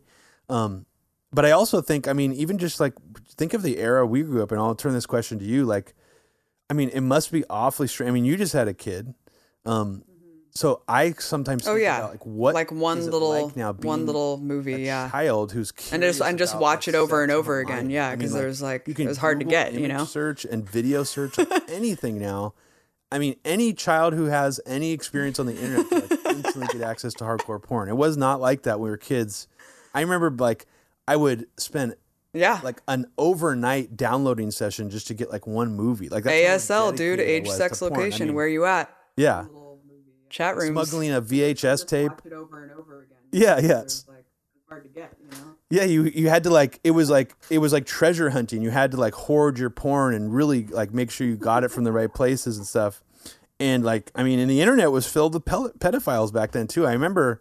Yeah. I mean, definitely being like preyed upon by like older men and stuff like in ASL, um, dude, age, sex, location. Yeah, yeah. The, so, I mean, geez, I the internet seemed like a dangerous place back then you know, for people who are maybe in a in a mentally uh, weak place or in you know easily influenced place. So, yeah, I mean, I would say it's probably worse now, and I would just say I'm lucky that I just rejected everything, um, and that's probably why I didn't, ha- you know, didn't even get close to going that edge lord alt right trajectory. I mean, I am so happy that the that social media didn't exist when I was in high school because holy fuck, cringe central. Going through the goth stage, going through the skater phase, going through the punk stage, and then going through the gangster stage, trying to, you know, conform with whatever group think, group identity to be popular or, you know, all of that. And I was quite bullied in middle school and it was a really hard, traumatic time as well. But my God, my MySpace page is cringe enough. Um, is it I just there? can't imagine. I don't know. you I'm trying to find it. I bet it's. I know that'd be still up. It'd be. It's horrible. Um, but I just can't imagine like having all that mapped out. You know, and kids who are getting on social media so young now, and being able to have this kind of data mining and you know track record of of them from youth until and, and all the bullying used on social media pretending that you're someone else trying to solicit like naked photos i there's so much that can go wrong i'm trying not to think about that with my child but what i you know i feel like i have years down the line where I need to start worrying about that. And we actually don't know what even social media is going to look like at that point. So I'm just trying to take it one day at a time. But it is very scary of what the future holds and what social media can do to destroy people. We know that kids like are like committing suicide and it's just a lot. It's a lot going on and it's really heavy for children to be growing up in this environment, especially with the kind of doomsday shit going on in the periphery. Yeah, I mean, I'm just trying. I, I think I, I mean, I'm just remembering the AOL days and how like easy it was to get your account taken away. Remember mm-hmm. that? Like how they just like ban you instantly for like emailing someone a swear word or something. Um, so there, I mean, in a way, that might have been safer because like the bullying probably could not reach a a level where it would induce someone to commit suicide. Although I'm sure that probably happened back then, but it's a scary, yeah, it's a scary thing. I mean, um, I can't even imagine uh, what it would be like to be like bullied at school and then be like bullied online in addition to that in like an mm-hmm. effective way. I mean, a lot of these mm-hmm. kids who probably try to bully online are not good at it, but at the same time, I mean, you know, kids underage sex now uh, take naked mm-hmm. pictures of themselves, so it's like yep. it really opens the door to some crazier uh, things that can happen to kids. And yeah, I really feel for them. Um, and I was gonna say something about the incel thing. but I can't remember what I was gonna say. Uh, but yeah, it's it is just strange how like we were sort of on the precipice of like when the internet was becoming popular, and yeah, I mean even just the pornography angle is just super strange. I mean, mm-hmm. I don't mm-hmm. know. I mean, I don't know how that should change society, just for the right. better or what. But um, yeah. Uh, I don't know. Well, a lot of people, a lot of people don't know that we grew up in Pleasanton, the same town that Scott Adams, the creator of Dilbert, actually lives in. Um, he lives in some mansion in Pleasanton. He is absolutely bizarre. And a lot of people may not also know that he started a restaurant called Stacy's. Used to be somewhat decent, and now it's just absolute trash pit.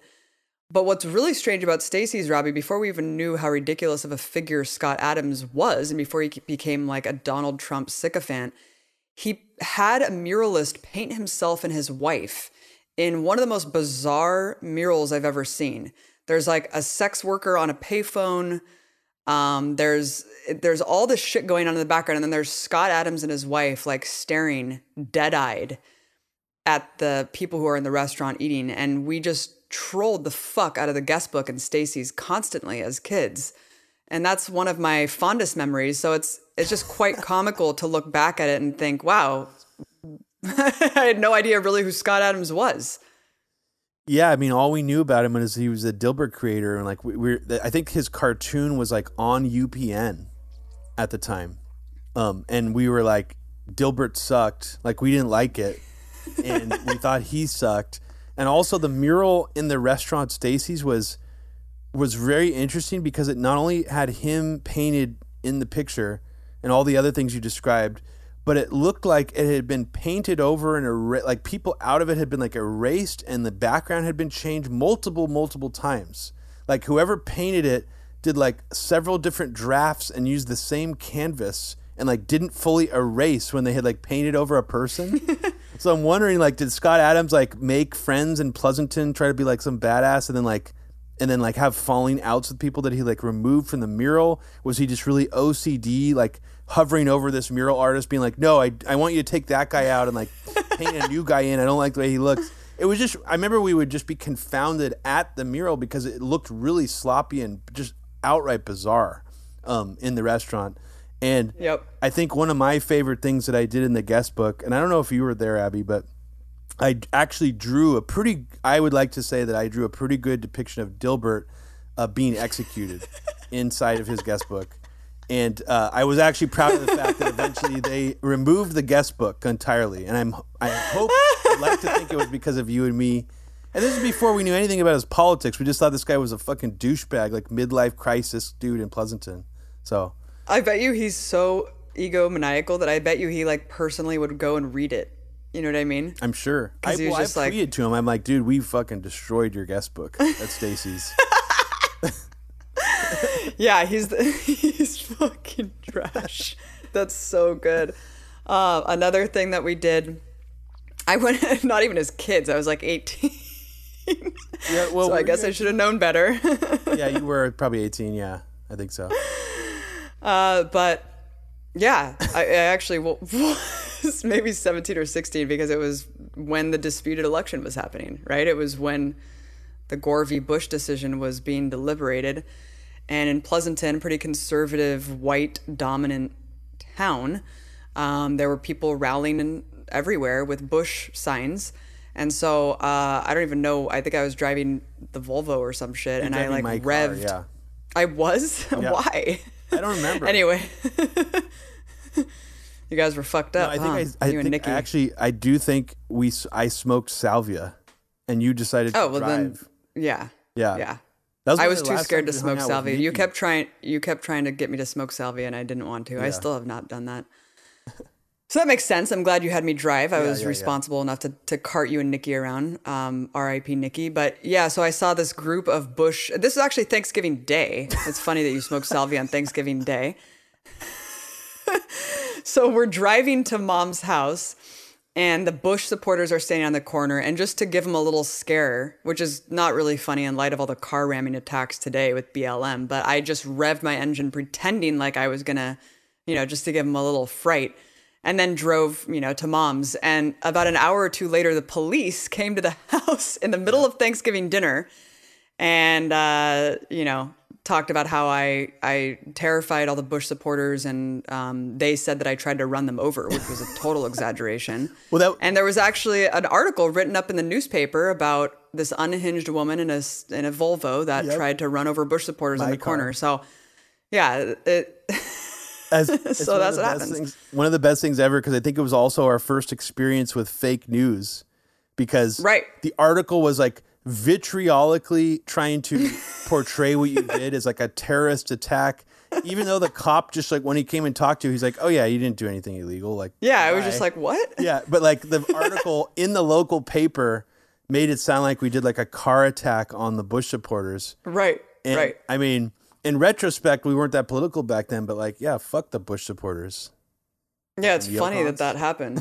uh, my my boyfriend at the time, who became like a crazy right winger, his mom was, I think, out there too. Um, so yeah, funny shit.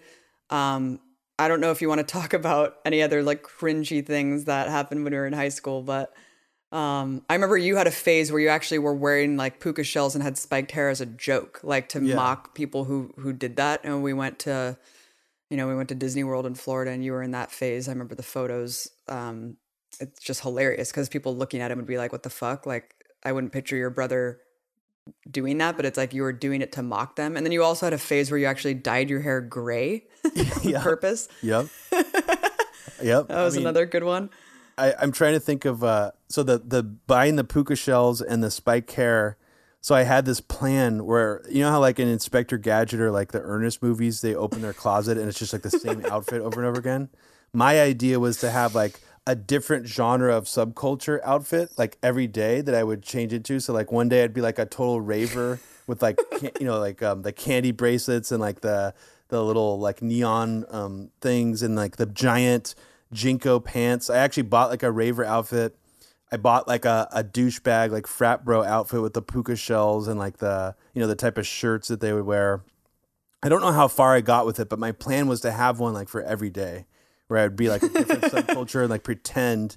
And then I think I finally told someone, yeah, like I'm gonna pretend to be like I'm in the army, and then um like I got like a yelling match with the like my roommate at the time who was going to join the army, and he's like, "That's stolen valor. You can't do that. It's illegal." And I'm like, "It's not illegal. Arrest me, dude. I'll do whatever I want. I'll dress like, you know, fuck it." And uh, and I think that was probably I gave up at that point because I'm like, I don't know, but uh, but yeah, it was like a plan of mine for a little bit. Um, but like we were into some. I was trying to think of like things we used to be into in high school, like music or movies that would like be embarrassing to me now, or or like things that have just not aged well that I was really into. Um, and I think like I was gonna say probably the best stuff I listened to in high school musically was that actually holds up still is probably like Primus. Like I would Mhm. actually say they're good. Like they held up. Like Nine Inch Nails for the most part holds up. Um, Three Eleven, very cheesy. Uh, but I still like a couple musically- 311 musically speaking, they're great. I mean, I'm not Yeah. gonna look. You know, um, you know, it's it's like white boy, like reggae, you know, rap at times, but it's. I mean, come on, it's 311. You got to come original. Um, so I don't know. I mean, in terms of like stuff that I that I would be embarrassed by now, I think. I'm trying to think of what else I was into. I mean, I was into like some of those Nine Inch Nails clone bands, like Gravity Kills. I think I like Mhm. them. Um, God, I don't remember. I I'm not avoiding mentioning embarrassing music. I'm actually like having a hard time racking my brain. Well, you would also just like force the family to listen to like static on the radio. Yeah, it was like white noise. Make you listen to Merzbow in the car. what is some uh, What are some movies you really liked in high school that you've tried to watch now that are like this sucks? I mean, it's funny because I, I'm sure there are plenty that are bad, but I feel like a lot of the ones that were cult classics to us have held up largely, even Mm-hmm. for their cheesiness, like Monster Squad. Someone actually said that that photo of us on the live stream looked like us Yep. in Monster Squad. Couldn't agree more. Hilarious. Uh, I don't know why the fuck we were so blonde. We look like children from the cor- children of the corn. Um, but but yeah, I mean, like Monster Squad, Burbs, 100% still amazing, solid ass movie. Bill and Ted is absolutely terrible now. Sorry, Alex Winter. I tried to rewatch the first two Bill and Teds to prepare myself for the new one, and they were like unwatchable. I like the second Um, one. Bogus Journey is a good. it's ridiculous. Yeah. Uh, so bad. Um, and what about Bob? I actually just watched the other day. It has largely held up. It's just it's not as funny as it was, but it still has still had its moments. And then you have like the you know Gremlins, Labyrinth. All those are such cult classics that I feel like they still totally hold up, especially um, just for the sake of like how cool they were and how groundbreaking they were at the time. But I don't know. You said when you- Bride of Boogedy you you rewatched and it was terrible. I've I've been wanting to rewatch that because I have fond memories of. Just kidding. The Boogedy movies have not aged well, unfortunately. um, Just kidding. but I was I just remembered one that you were really into. Do you remember when Grandpa managed to get the um the movie poster for you of one of your one of your favorite movies at the time? Tell I remind me. Seventh or eighth grade, Romeo and Juliet with Leonardo DiCaprio. Oh yeah, dude. I'm still. I just bought a T-shirt, a cool vintage T-shirt of of Romeo and You did? Juliet. Yeah, no, I'm I'm still. I f- I would like to rewatch that. I'm sure it's awful now, but yeah, I was obsessed with Leonardo DiCaprio for sure. I was a total teen beat dumbass. Were you um, into Titanic? Did you get like swept away by Titanic? You No, I didn't love Titanic, but I of course I watched it. But yeah, no, Romeo and Juliet was really like a a big a big one for me. I thought he was so cool, man. That chain smoking probably fucking made me smoke for as long as I did. Wait, who was the blame girl you. who played Juliet? Was it Claire Cla- Danes? Uh, yeah, yeah, oh wow. Okay. yeah. Did you ever watch My So-Called Life? Or Oh, of course, Creek? yeah, yeah, yeah, yeah. Yeah, I was. I was My so-called life, yeah. I was just telling Lori like I had I had like real issues. I wasn't able to watch my so called life or watch movies like kids when I was in high school because it like reminded me too much of like real life. Like it Mm-hmm. like was too depressing for me. Um, yeah, too real. Yeah. I mean, Um, by the way, someone just wrote, "Is Media Roots podcast PayPal donate link dead? Can you check on that?" I it shouldn't be. If you want to donate via PayPal as a one-time donation, um, send a PayPal donation to abby.suzanne a-b-b-y dot s-u-z-a-n-n-e at gmail.com and my brother and i will split that and please um, you can send that or you can of course become a, you can also do like a one-time yearly donation if i'm not mistaken robbie through patreon. I don't know if that's true but it should be active if it's not just donate directly through paypal. Well, you I mean if anyone at any time could donate something through Patreon and just you know just like uh, any subscription service, just only act let it go active for one month and then cancel it. So that's always something you have the option to do. Um, And I've, as I've tried to explain to people before, we still have people asking us, how do you only donate five dollars per month if you have it set up for five dollars per creation? It's very simple. there is a monthly cap amount um, on Patreon that you can set so that you only get charged for one of our podcasts per month out of the four. Um, and that puts you into the $5 tier where you have access to everything we do. So um, I, I, think most people have caught on to that, but I think some people are still a little confused about how that works. Um, please, any other questions that you have for us, please put them in the chat. We were we are accumulating them, and we will get to them. Robbie, um, one more just little memory that I have, especially when Mom visited recently and brought some photo albums. It was just amazing to see how much art we were doing. You know, this is one thing that I'm really grateful for our grandparents um, and parents for allowing us to immerse ourselves in art. You are an amazing artist. You had these epic drawings. Uh, you've always been really artistic, and so was I. I was obsessed with Archie comics. Uh, I started many of my own comic strips, and it was just really fun to kind of relive that through the photos and all the memories that I have of us being in Grandma and Grandpa's ceramic studio and just painting our asses off.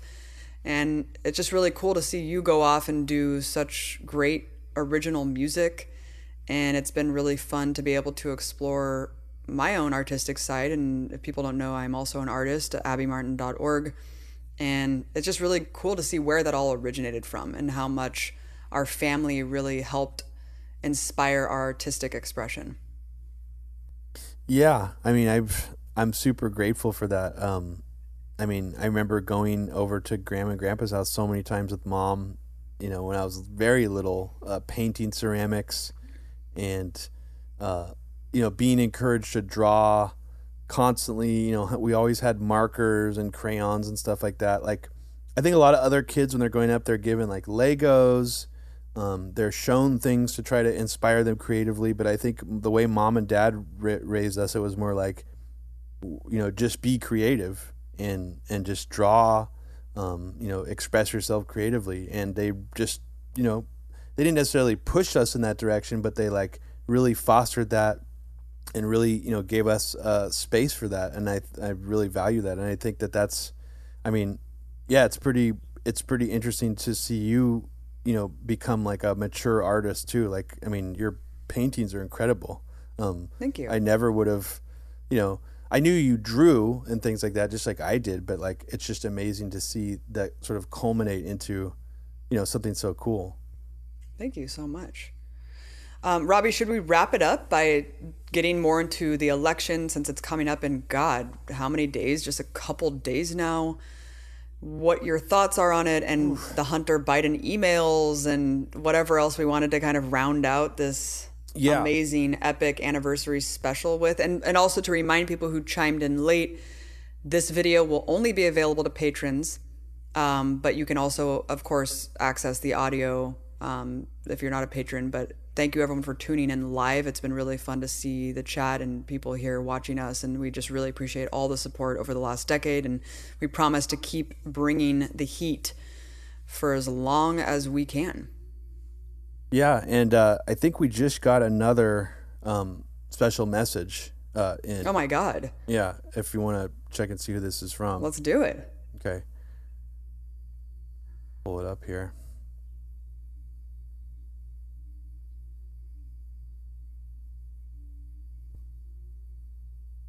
I hope it's Alex Jones again. It might be. It might be. Oh, this is so Alex is telling us he's trying to give people some election advice for our okay. specifically for our listeners. So great. Um, let's let's check out what he has to say. I want to appeal right now to your leftist, Maoist, Stalinist, communist, uh, cucked, triglet, social justice warrior, media roots audience. I know that you guys all love Biden. Okay, you love basement Biden. You love sniffing Biden. You Jeez. love the way he manhandles those children on the center floor when they're swearing Jesus. in those neocons and he's just grabbing their little prepubescent mosquito bites. I know you love that. I'm telling you right now, God. I need you to listen to me. This is like when Indy walks uh, in uh, uh, Last Crusade. He's taking that leap of faith. I need you guys to take the leap of faith right now and just vote for Donald Trump because he has been sent back This is the, the, the ritual, the prophecy. It's all going to come true, folks. On election day, you are going to see miracles take place that me and Roger Stone couldn't even predicted four years ago when we were doing the champagne toast. You will see Don Jr. make high profile arrests. He will be deputized out in the field. Media Roots audience, I know you know some of you probably like living in concrete slabs with uh, you know buckets for toilets you know, you, you like, you know, you know, you like, uh, you know, Univision, you like Telesur, you like Russia Today, all that good stuff. I look, I like them too. Well, but I need you to vote for Donald Trump. Trump is a patriot. He will make America great again. He will keep America great again, and then he will remake America great again, just like all great reboots, sequels, prequels, shriekles, threequels, intervals. Donald Trump has discovered a way to time travel and he has seen wow. the purple ox at Gitmo. Okay, he's seen them. I mean, that's what. Okay, John McCain didn't die of cancer, folks. He died at Gitmo. John McCain died at Gitmo. Hillary's on her way down there. We need to give him another term. He's, he is going to release those Kennedy files. He's going to get full disclosure on the UFOs, and you're going to see miracles happen threefold. And I truly believe that he's a patriot. He has our survival at his at the core of his being. He's a good man. He didn't have to do this. He had a really nice life, folks, before he decided to get in the fray. he knows how evil they are. He knows how violent and parasitical and blood sucking these elite are down there, and he will stop them. So we will send him back. It will be Babylon. It'll be Canaanite. It'll be deities running through the streets. We will have Donald Trump, the God Emperor, for another hundred years, God willing. Wow. God willing. Kind of God willing. Inshallah. I, I I know Alex Jones was a Trump bootlicker, but I mean, geez, Alex. Jesus Christ, Alex. Tone like it that. down, dude. Yeah, Jesus. Um, I mean, I, I, guess it was nice that he congratulated us on 10 years, but it was a little insulting to our audience, I thought. it just. You didn't have. It's a bit much. Yeah, it's a little bit much, Alex. Laid it on a little thick, Alex, yeah. at the end there. Maybe, I don't know if our audience us a nicer really... message now that he knows that we didn't care for that slamming of our of the audience. Um, well, before we wrap it up with the Hunter Biden emails and what you think about all that, um, you know, since I think I've articulated what I think the t- differences are between Biden and Trump in terms of domestic policy. Look, let's face it, I think when it comes to foreign policy, it's just different tactics, different timelines, and different um, ideologies, really, but but really they're adhering to the notion that the U.S. is a global military empire and the U.S. needs to carry and assert itself as um, you know militaristically, aggressively, and reshape the rest of the world accordingly. So it's really scary uh, to think and imagine what that's going to be like under a Biden administration. Just as it's very scary and unpredictable to think of what that's going to be like under a Trump administration. Um, yeah, I mean, some, I, mm-hmm. I, I think I'm most concerned right now uh, if Biden gets in office, just in terms of the foreign policy trajectory. Uh, I could easily see us overthrowing Assad, like Trump, you know, for some reason didn't do.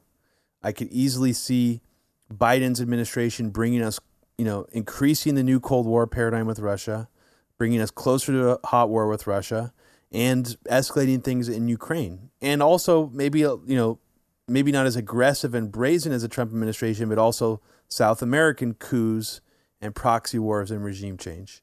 Um, I see both of them continuing the same trajectory in Yemen. I don't really see any difference between them there. Um, Trump obviously is going to increase the new Cold War paradigm with China, will bring us closer to a hot war with them. Um, definitely have to be concerned about him overthrowing Maduro in Venezuela. That trajectory is still going.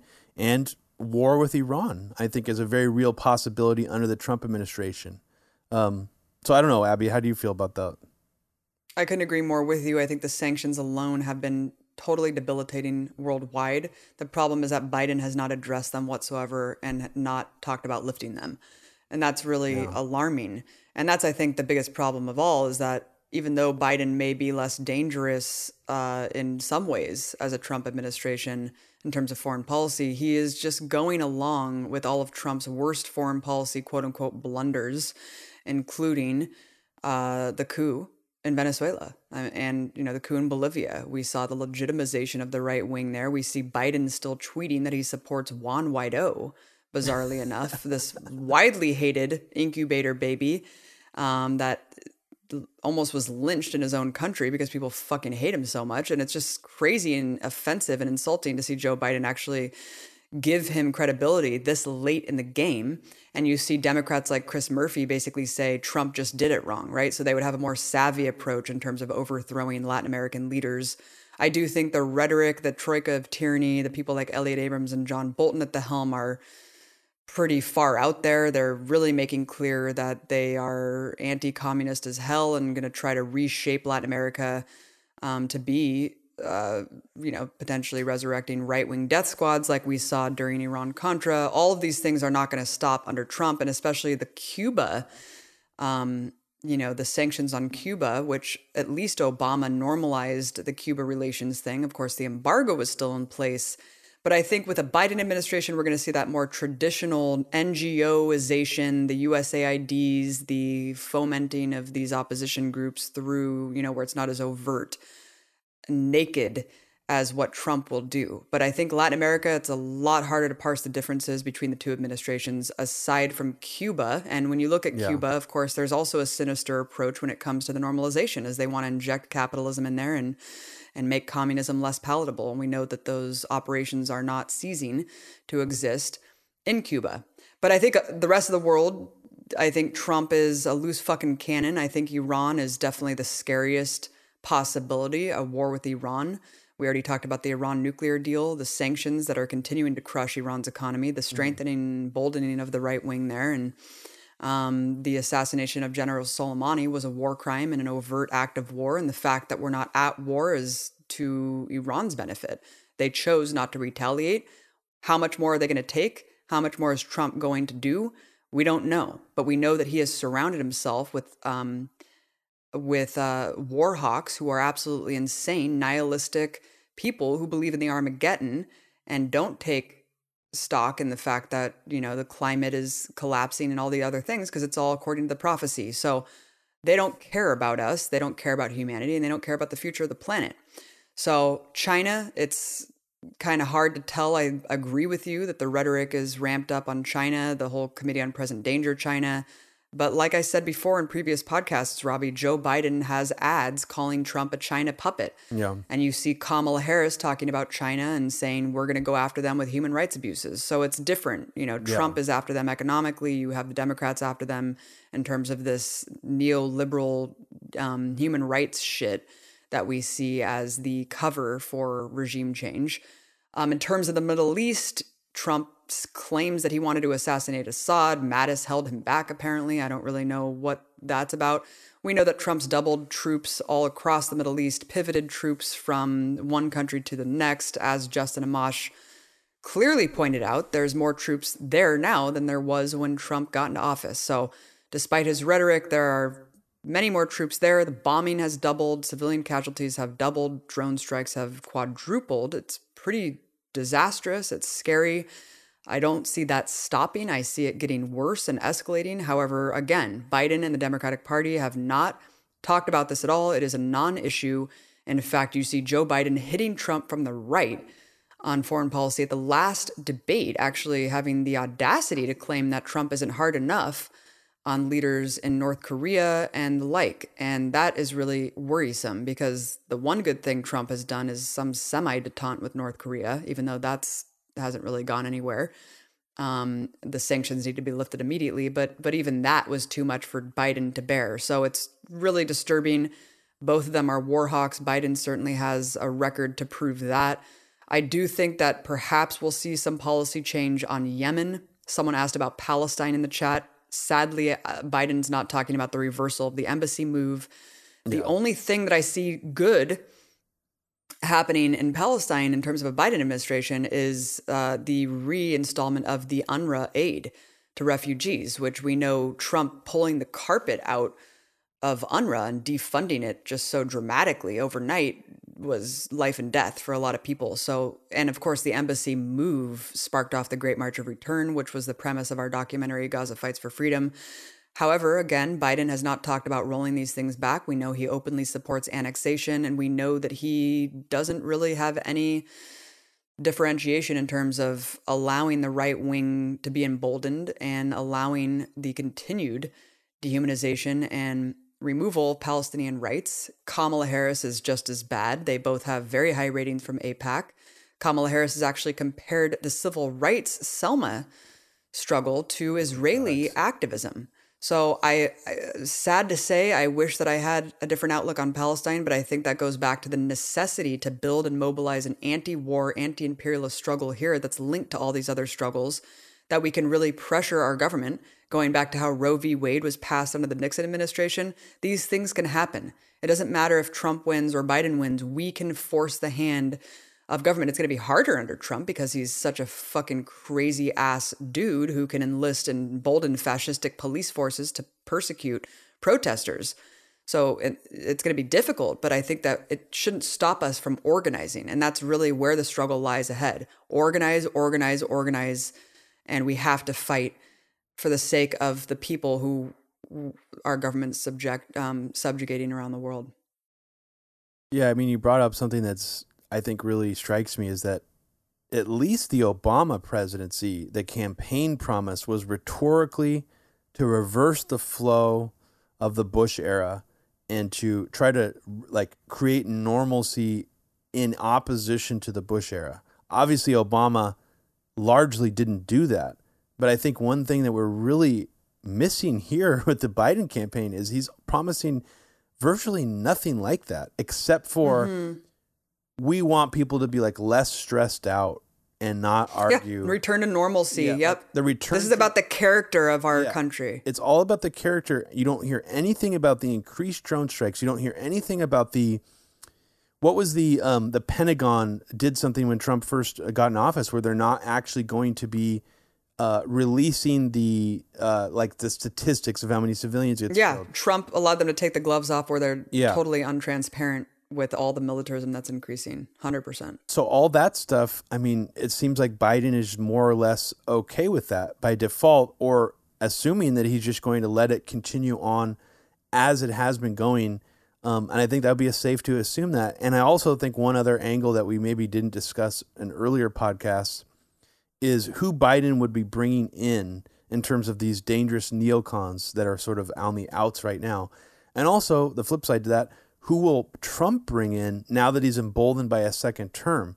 I mean, so on Trump's side, I could actually see him bringing in some of these committee on the present danger people who are sort of on the fringes now. I could see him bringing Bannon back in. I could see him bringing someone like Frank Gaffney directly in. I could see him bringing in some of these people who are sort of still on the periphery, on the fringes that are neocons, um, that sort of help push his agenda now. I could see him bringing them directly in the administration in Biden's administration, I could actually see Robert Kagan and Victoria Nuland getting a position again. And that's sort of disturbing to think about. But I think that's also very likely. I mean, why wouldn't Victoria Nuland pick up her career right where it was left off um, in sort of that quasi diplomatic, you know, sector? And also, we have to remember that the $300 million weapon supplemental for offensive weapons was already passed and signed into law by Trump, that is now actively in place. So, what will mm-hmm. the next administration do with that scenario? And I think in that specific scenario, I'm more worried about Biden than I am about Trump. Um, but almost in every other area, I'm more worried about Trump, if I'm being completely honest. Yeah. And going back to the whole necessity and the gun to the heads of the left about voting not just for the Democratic nominee, but for the Supreme Court. I mean, look how quickly they rolled over for Amy Coney Barrett. It's just absolutely insulting. It's despicable. There's now a 6 3 ultra conservative majority in the Supreme Court, and they they literally exist to um, overthrow any progressive change. So again, like we can't look at this institution as well as the political institution, Congress, the Senate, the executive, and the Supreme Court as the end all be all of anything this body is not going to tell us what our rights are. We fight for what our rights are and we force the hand of government. Um, so please don't get too demoralized. But I think that what it should show you is that the Democrats rolled over and that's what they do. They're not helpless kittens bad at battle. They do this on purpose because they don't care about us and they won't fight for us. And there's plenty that the Democratic leadership could have done to at least stall the process, yeah. to at least make it look hella bad to have them do this and jam her through after the election. And they didn't do fucking any of it. and um, it's disgusting.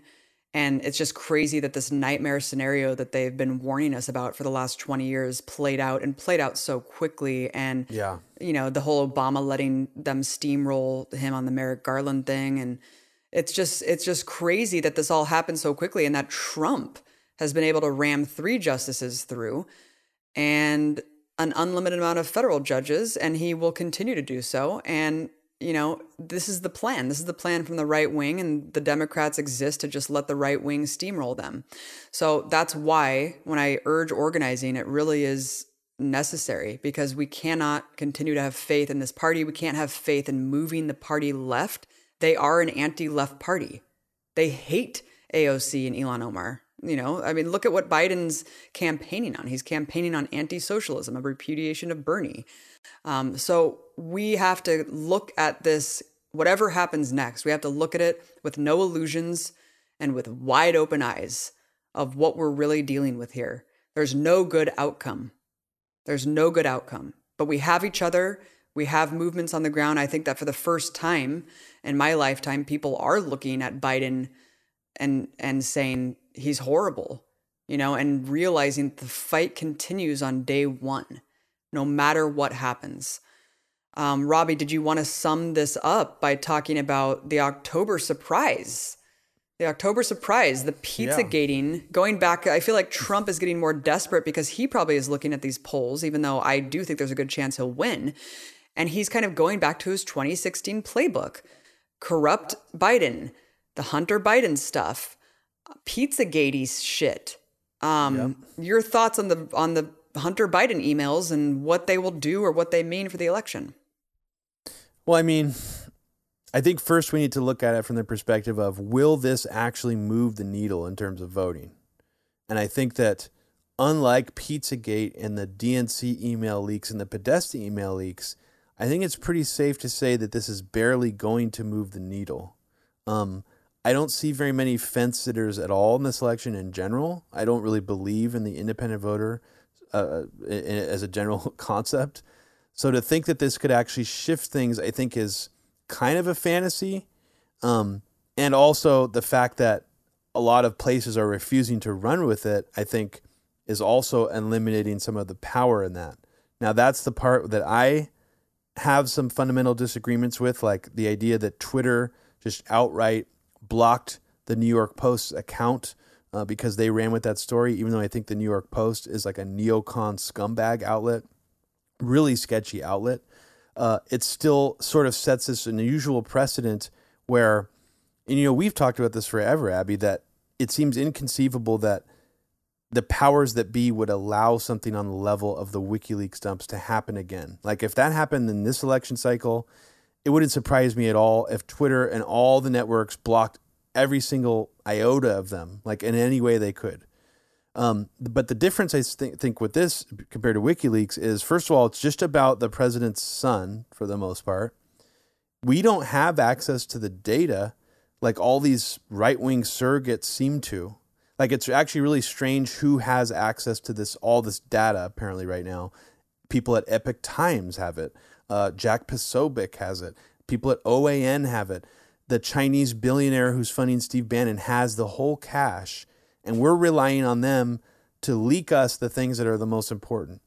Now, that presents a huge problem, obviously, because someone like Rudy Giuliani, I, I, forgot to mention him, is taking the lead on these leaks, and we don't have access to the whole scope of the data.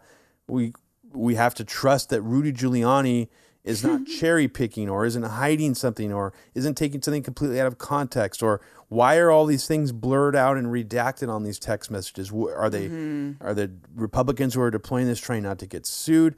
I don't trust it. So yeah, I mean, let's just be honest. The Biden family probably is super super corrupt just because of the length of time he's spent in office. I mean, almost all politicians like him on the back end of their political office try to enrich their family. It's very typical run of the mill DC corruption. But what's interesting here is that's not the framing. The framing isn't Biden is trying to enrich his family through his political office. It's that Biden is compromised by China. This has sort of a nationalistic, sort of xenophobia framing where it's like, no, Biden is actually going to be a puppet of Beijing. And that almost seems really lazy to me because, like, the Republicans, are they just going to try to reverse Russiagate Biden or like Chinagate Biden? Is that really the play here? Um, because if it is, it just seems really uncreative to me. And, you know, they spiked all these leaks initially saying that there's pictures of Hunter with underage women and that there's videos of him. Like someone even said he's raping a Chinese slave on, on one of the videos, somebody from Newsmax. And it's like, so you're leading with that context, but then the stuff that starts coming out is just like, I mean, let's be honest, Hunter Biden with a pretty nice big dick, like on like getting a foot job and like showing off his dick like on like 20 different pictures. I mean, so that's sort of what they led with this idea that there's child porn on his laptop, but we're going to show you just some like pictures of Hunter basically just being like a stud and like tearing it up and seemingly just getting a lot of pussy like constantly with different women. I mean, there's like tons of different women in these pictures.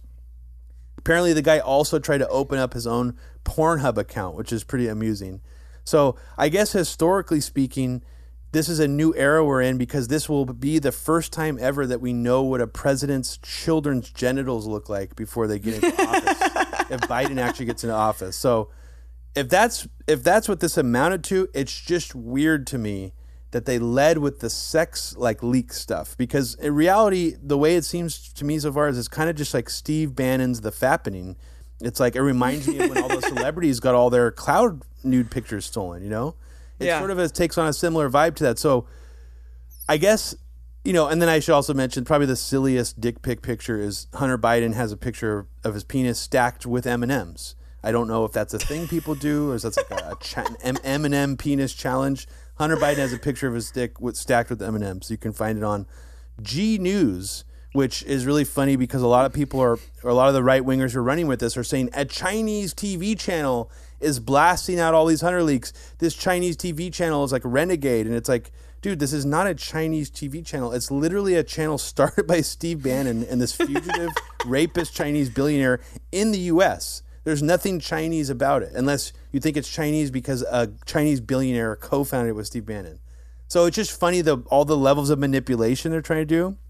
But you know, I, I don't know, Abby. Like, did you see anything? I mean, I sent you a bunch of stuff that is coming out from these leaks. Did you see anything that jumped out to you or that was like particularly salacious where you're like, oh my God, this is going to ruin Hunter or this is going to ruin Biden? Did you see anything like that?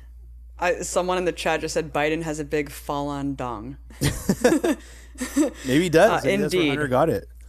Indeed. Uh, I mean, when when I I admit that I was very underwhelmed looking at this. Look, we know that Biden is horribly corrupt. We know that Hunter Biden making fifty thousand dollars a month at Burisma is absolutely absurd. Of course, there was some quid pro quo between the Ukrainian government and Joe Biden. It's like, of course. Uh, is that a surprise to anyone? So I guess I was waiting for the the something there. You know, I was waiting for like what is the big thing out yeah. of these leaks? And of course, if there was something there, they don't really have much time before the election to put it out there.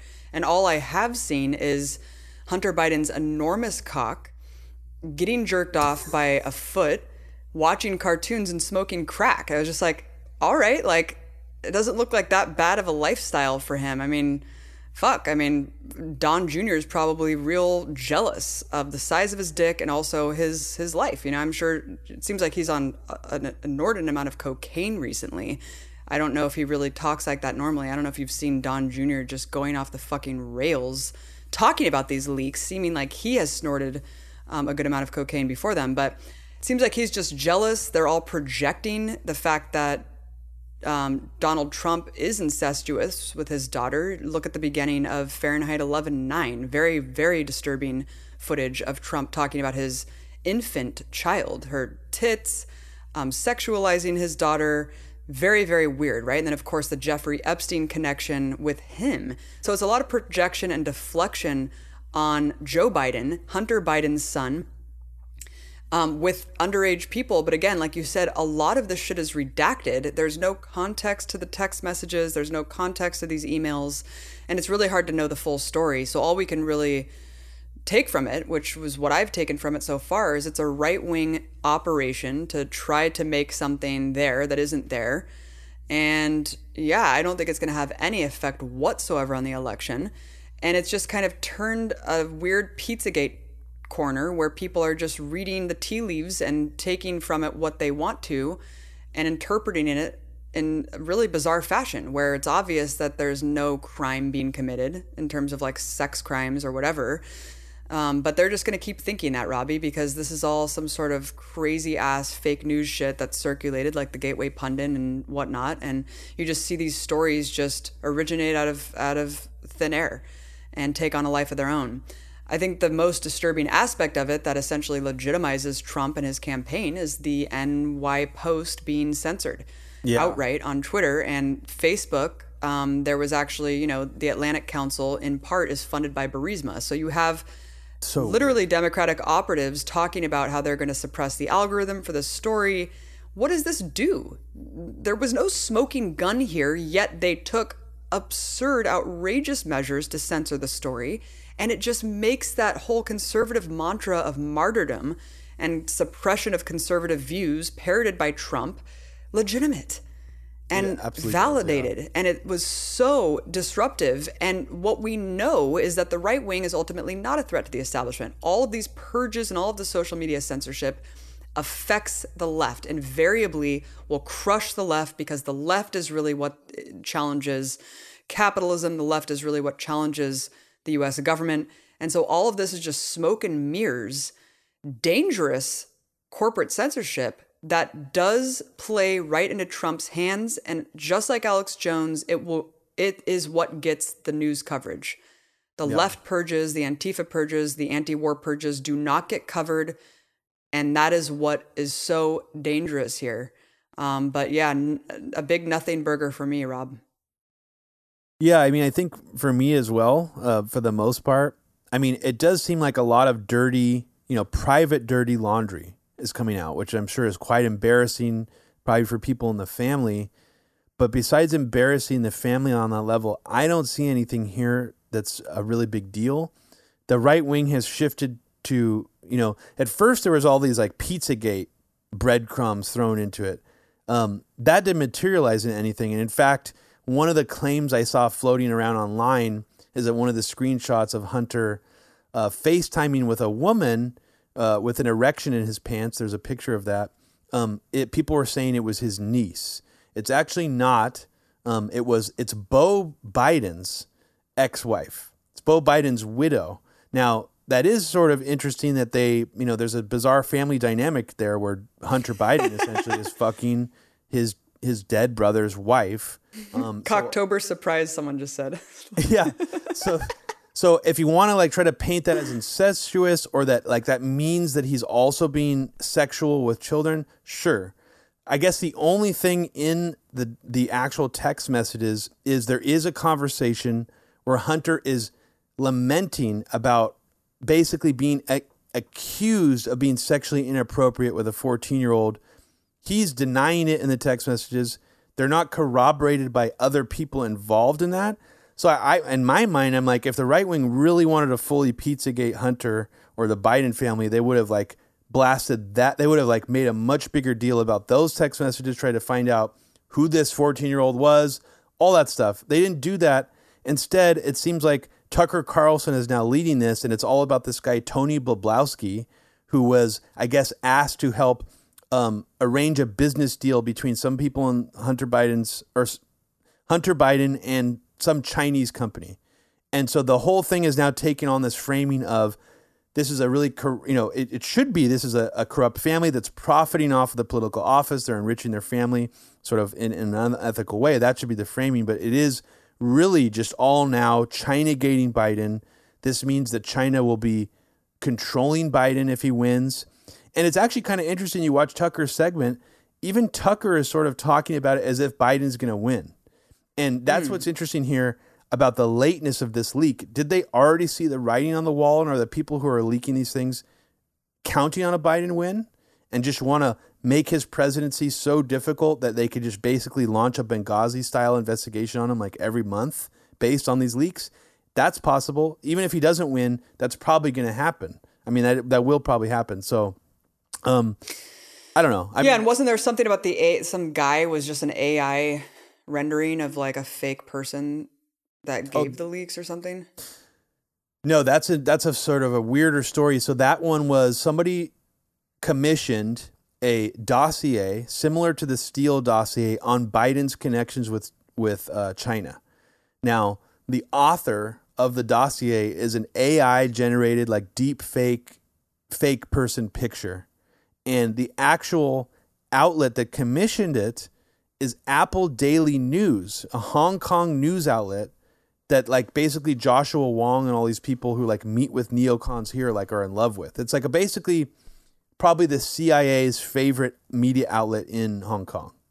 Um, so that's very odd that Trump's administration or these little surrogates that work with him have linked up with all these bizarre anti China groups, including Apple Daily News, including the Epoch Times, including the Falun Gong.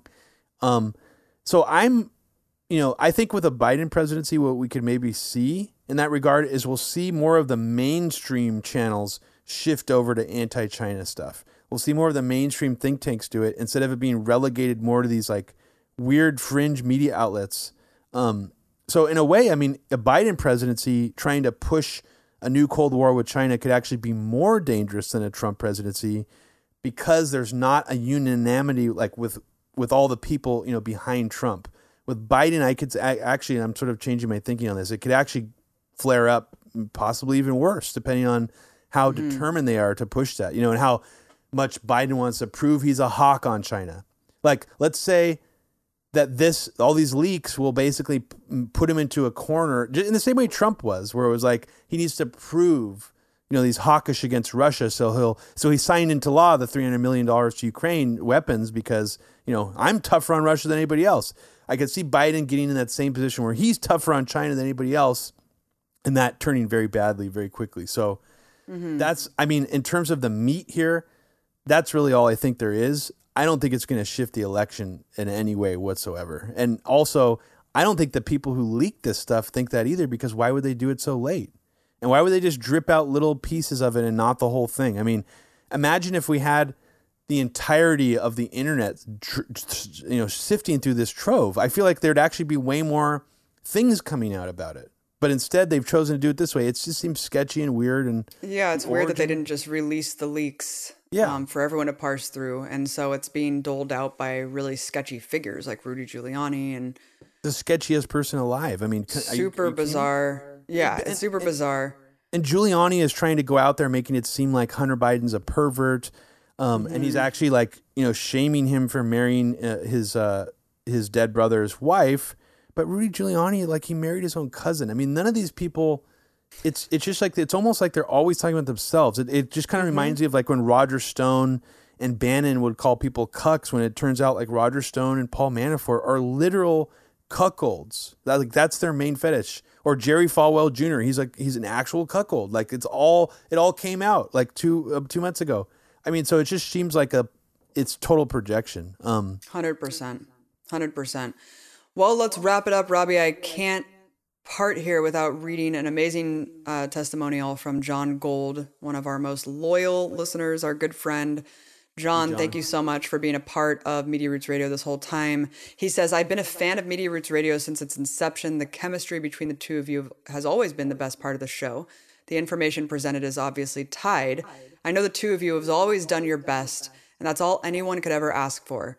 In these troubled times, your show is an absolute necessity. Thank you for all the time and effort you put into this endeavor for everyone else. Sorry, I fucked that up. John, oh, thanks, thank John. you so much.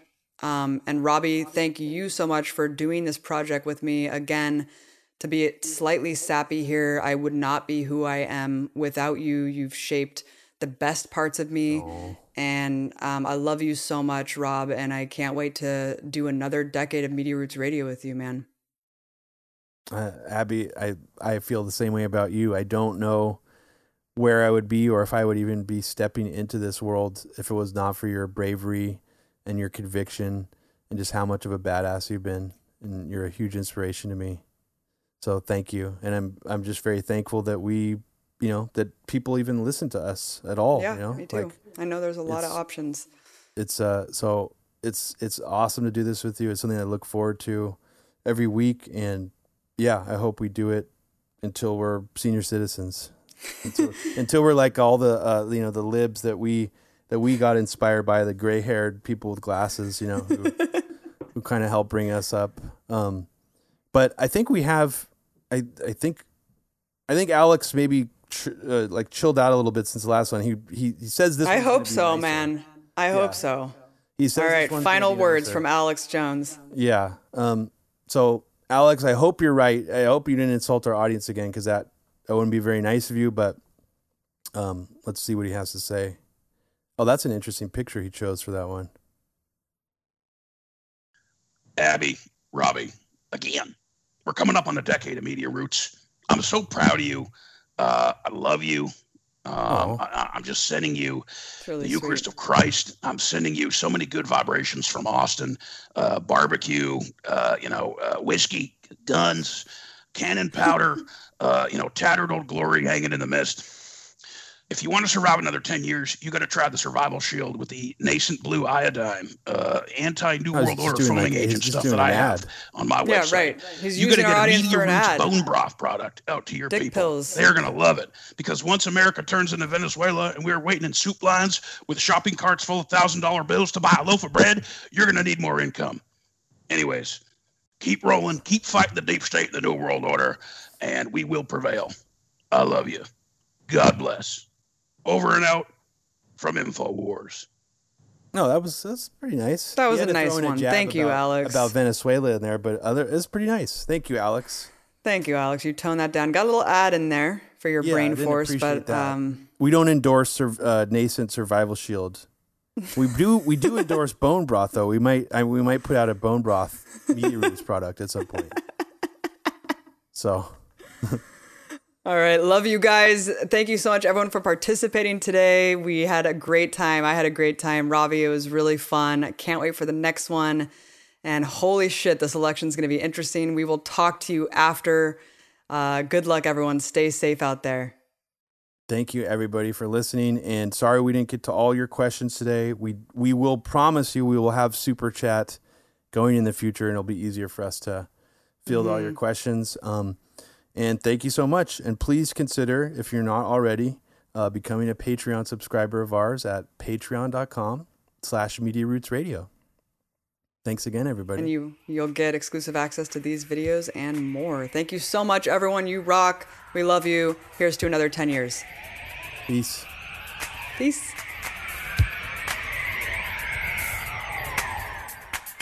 communicate.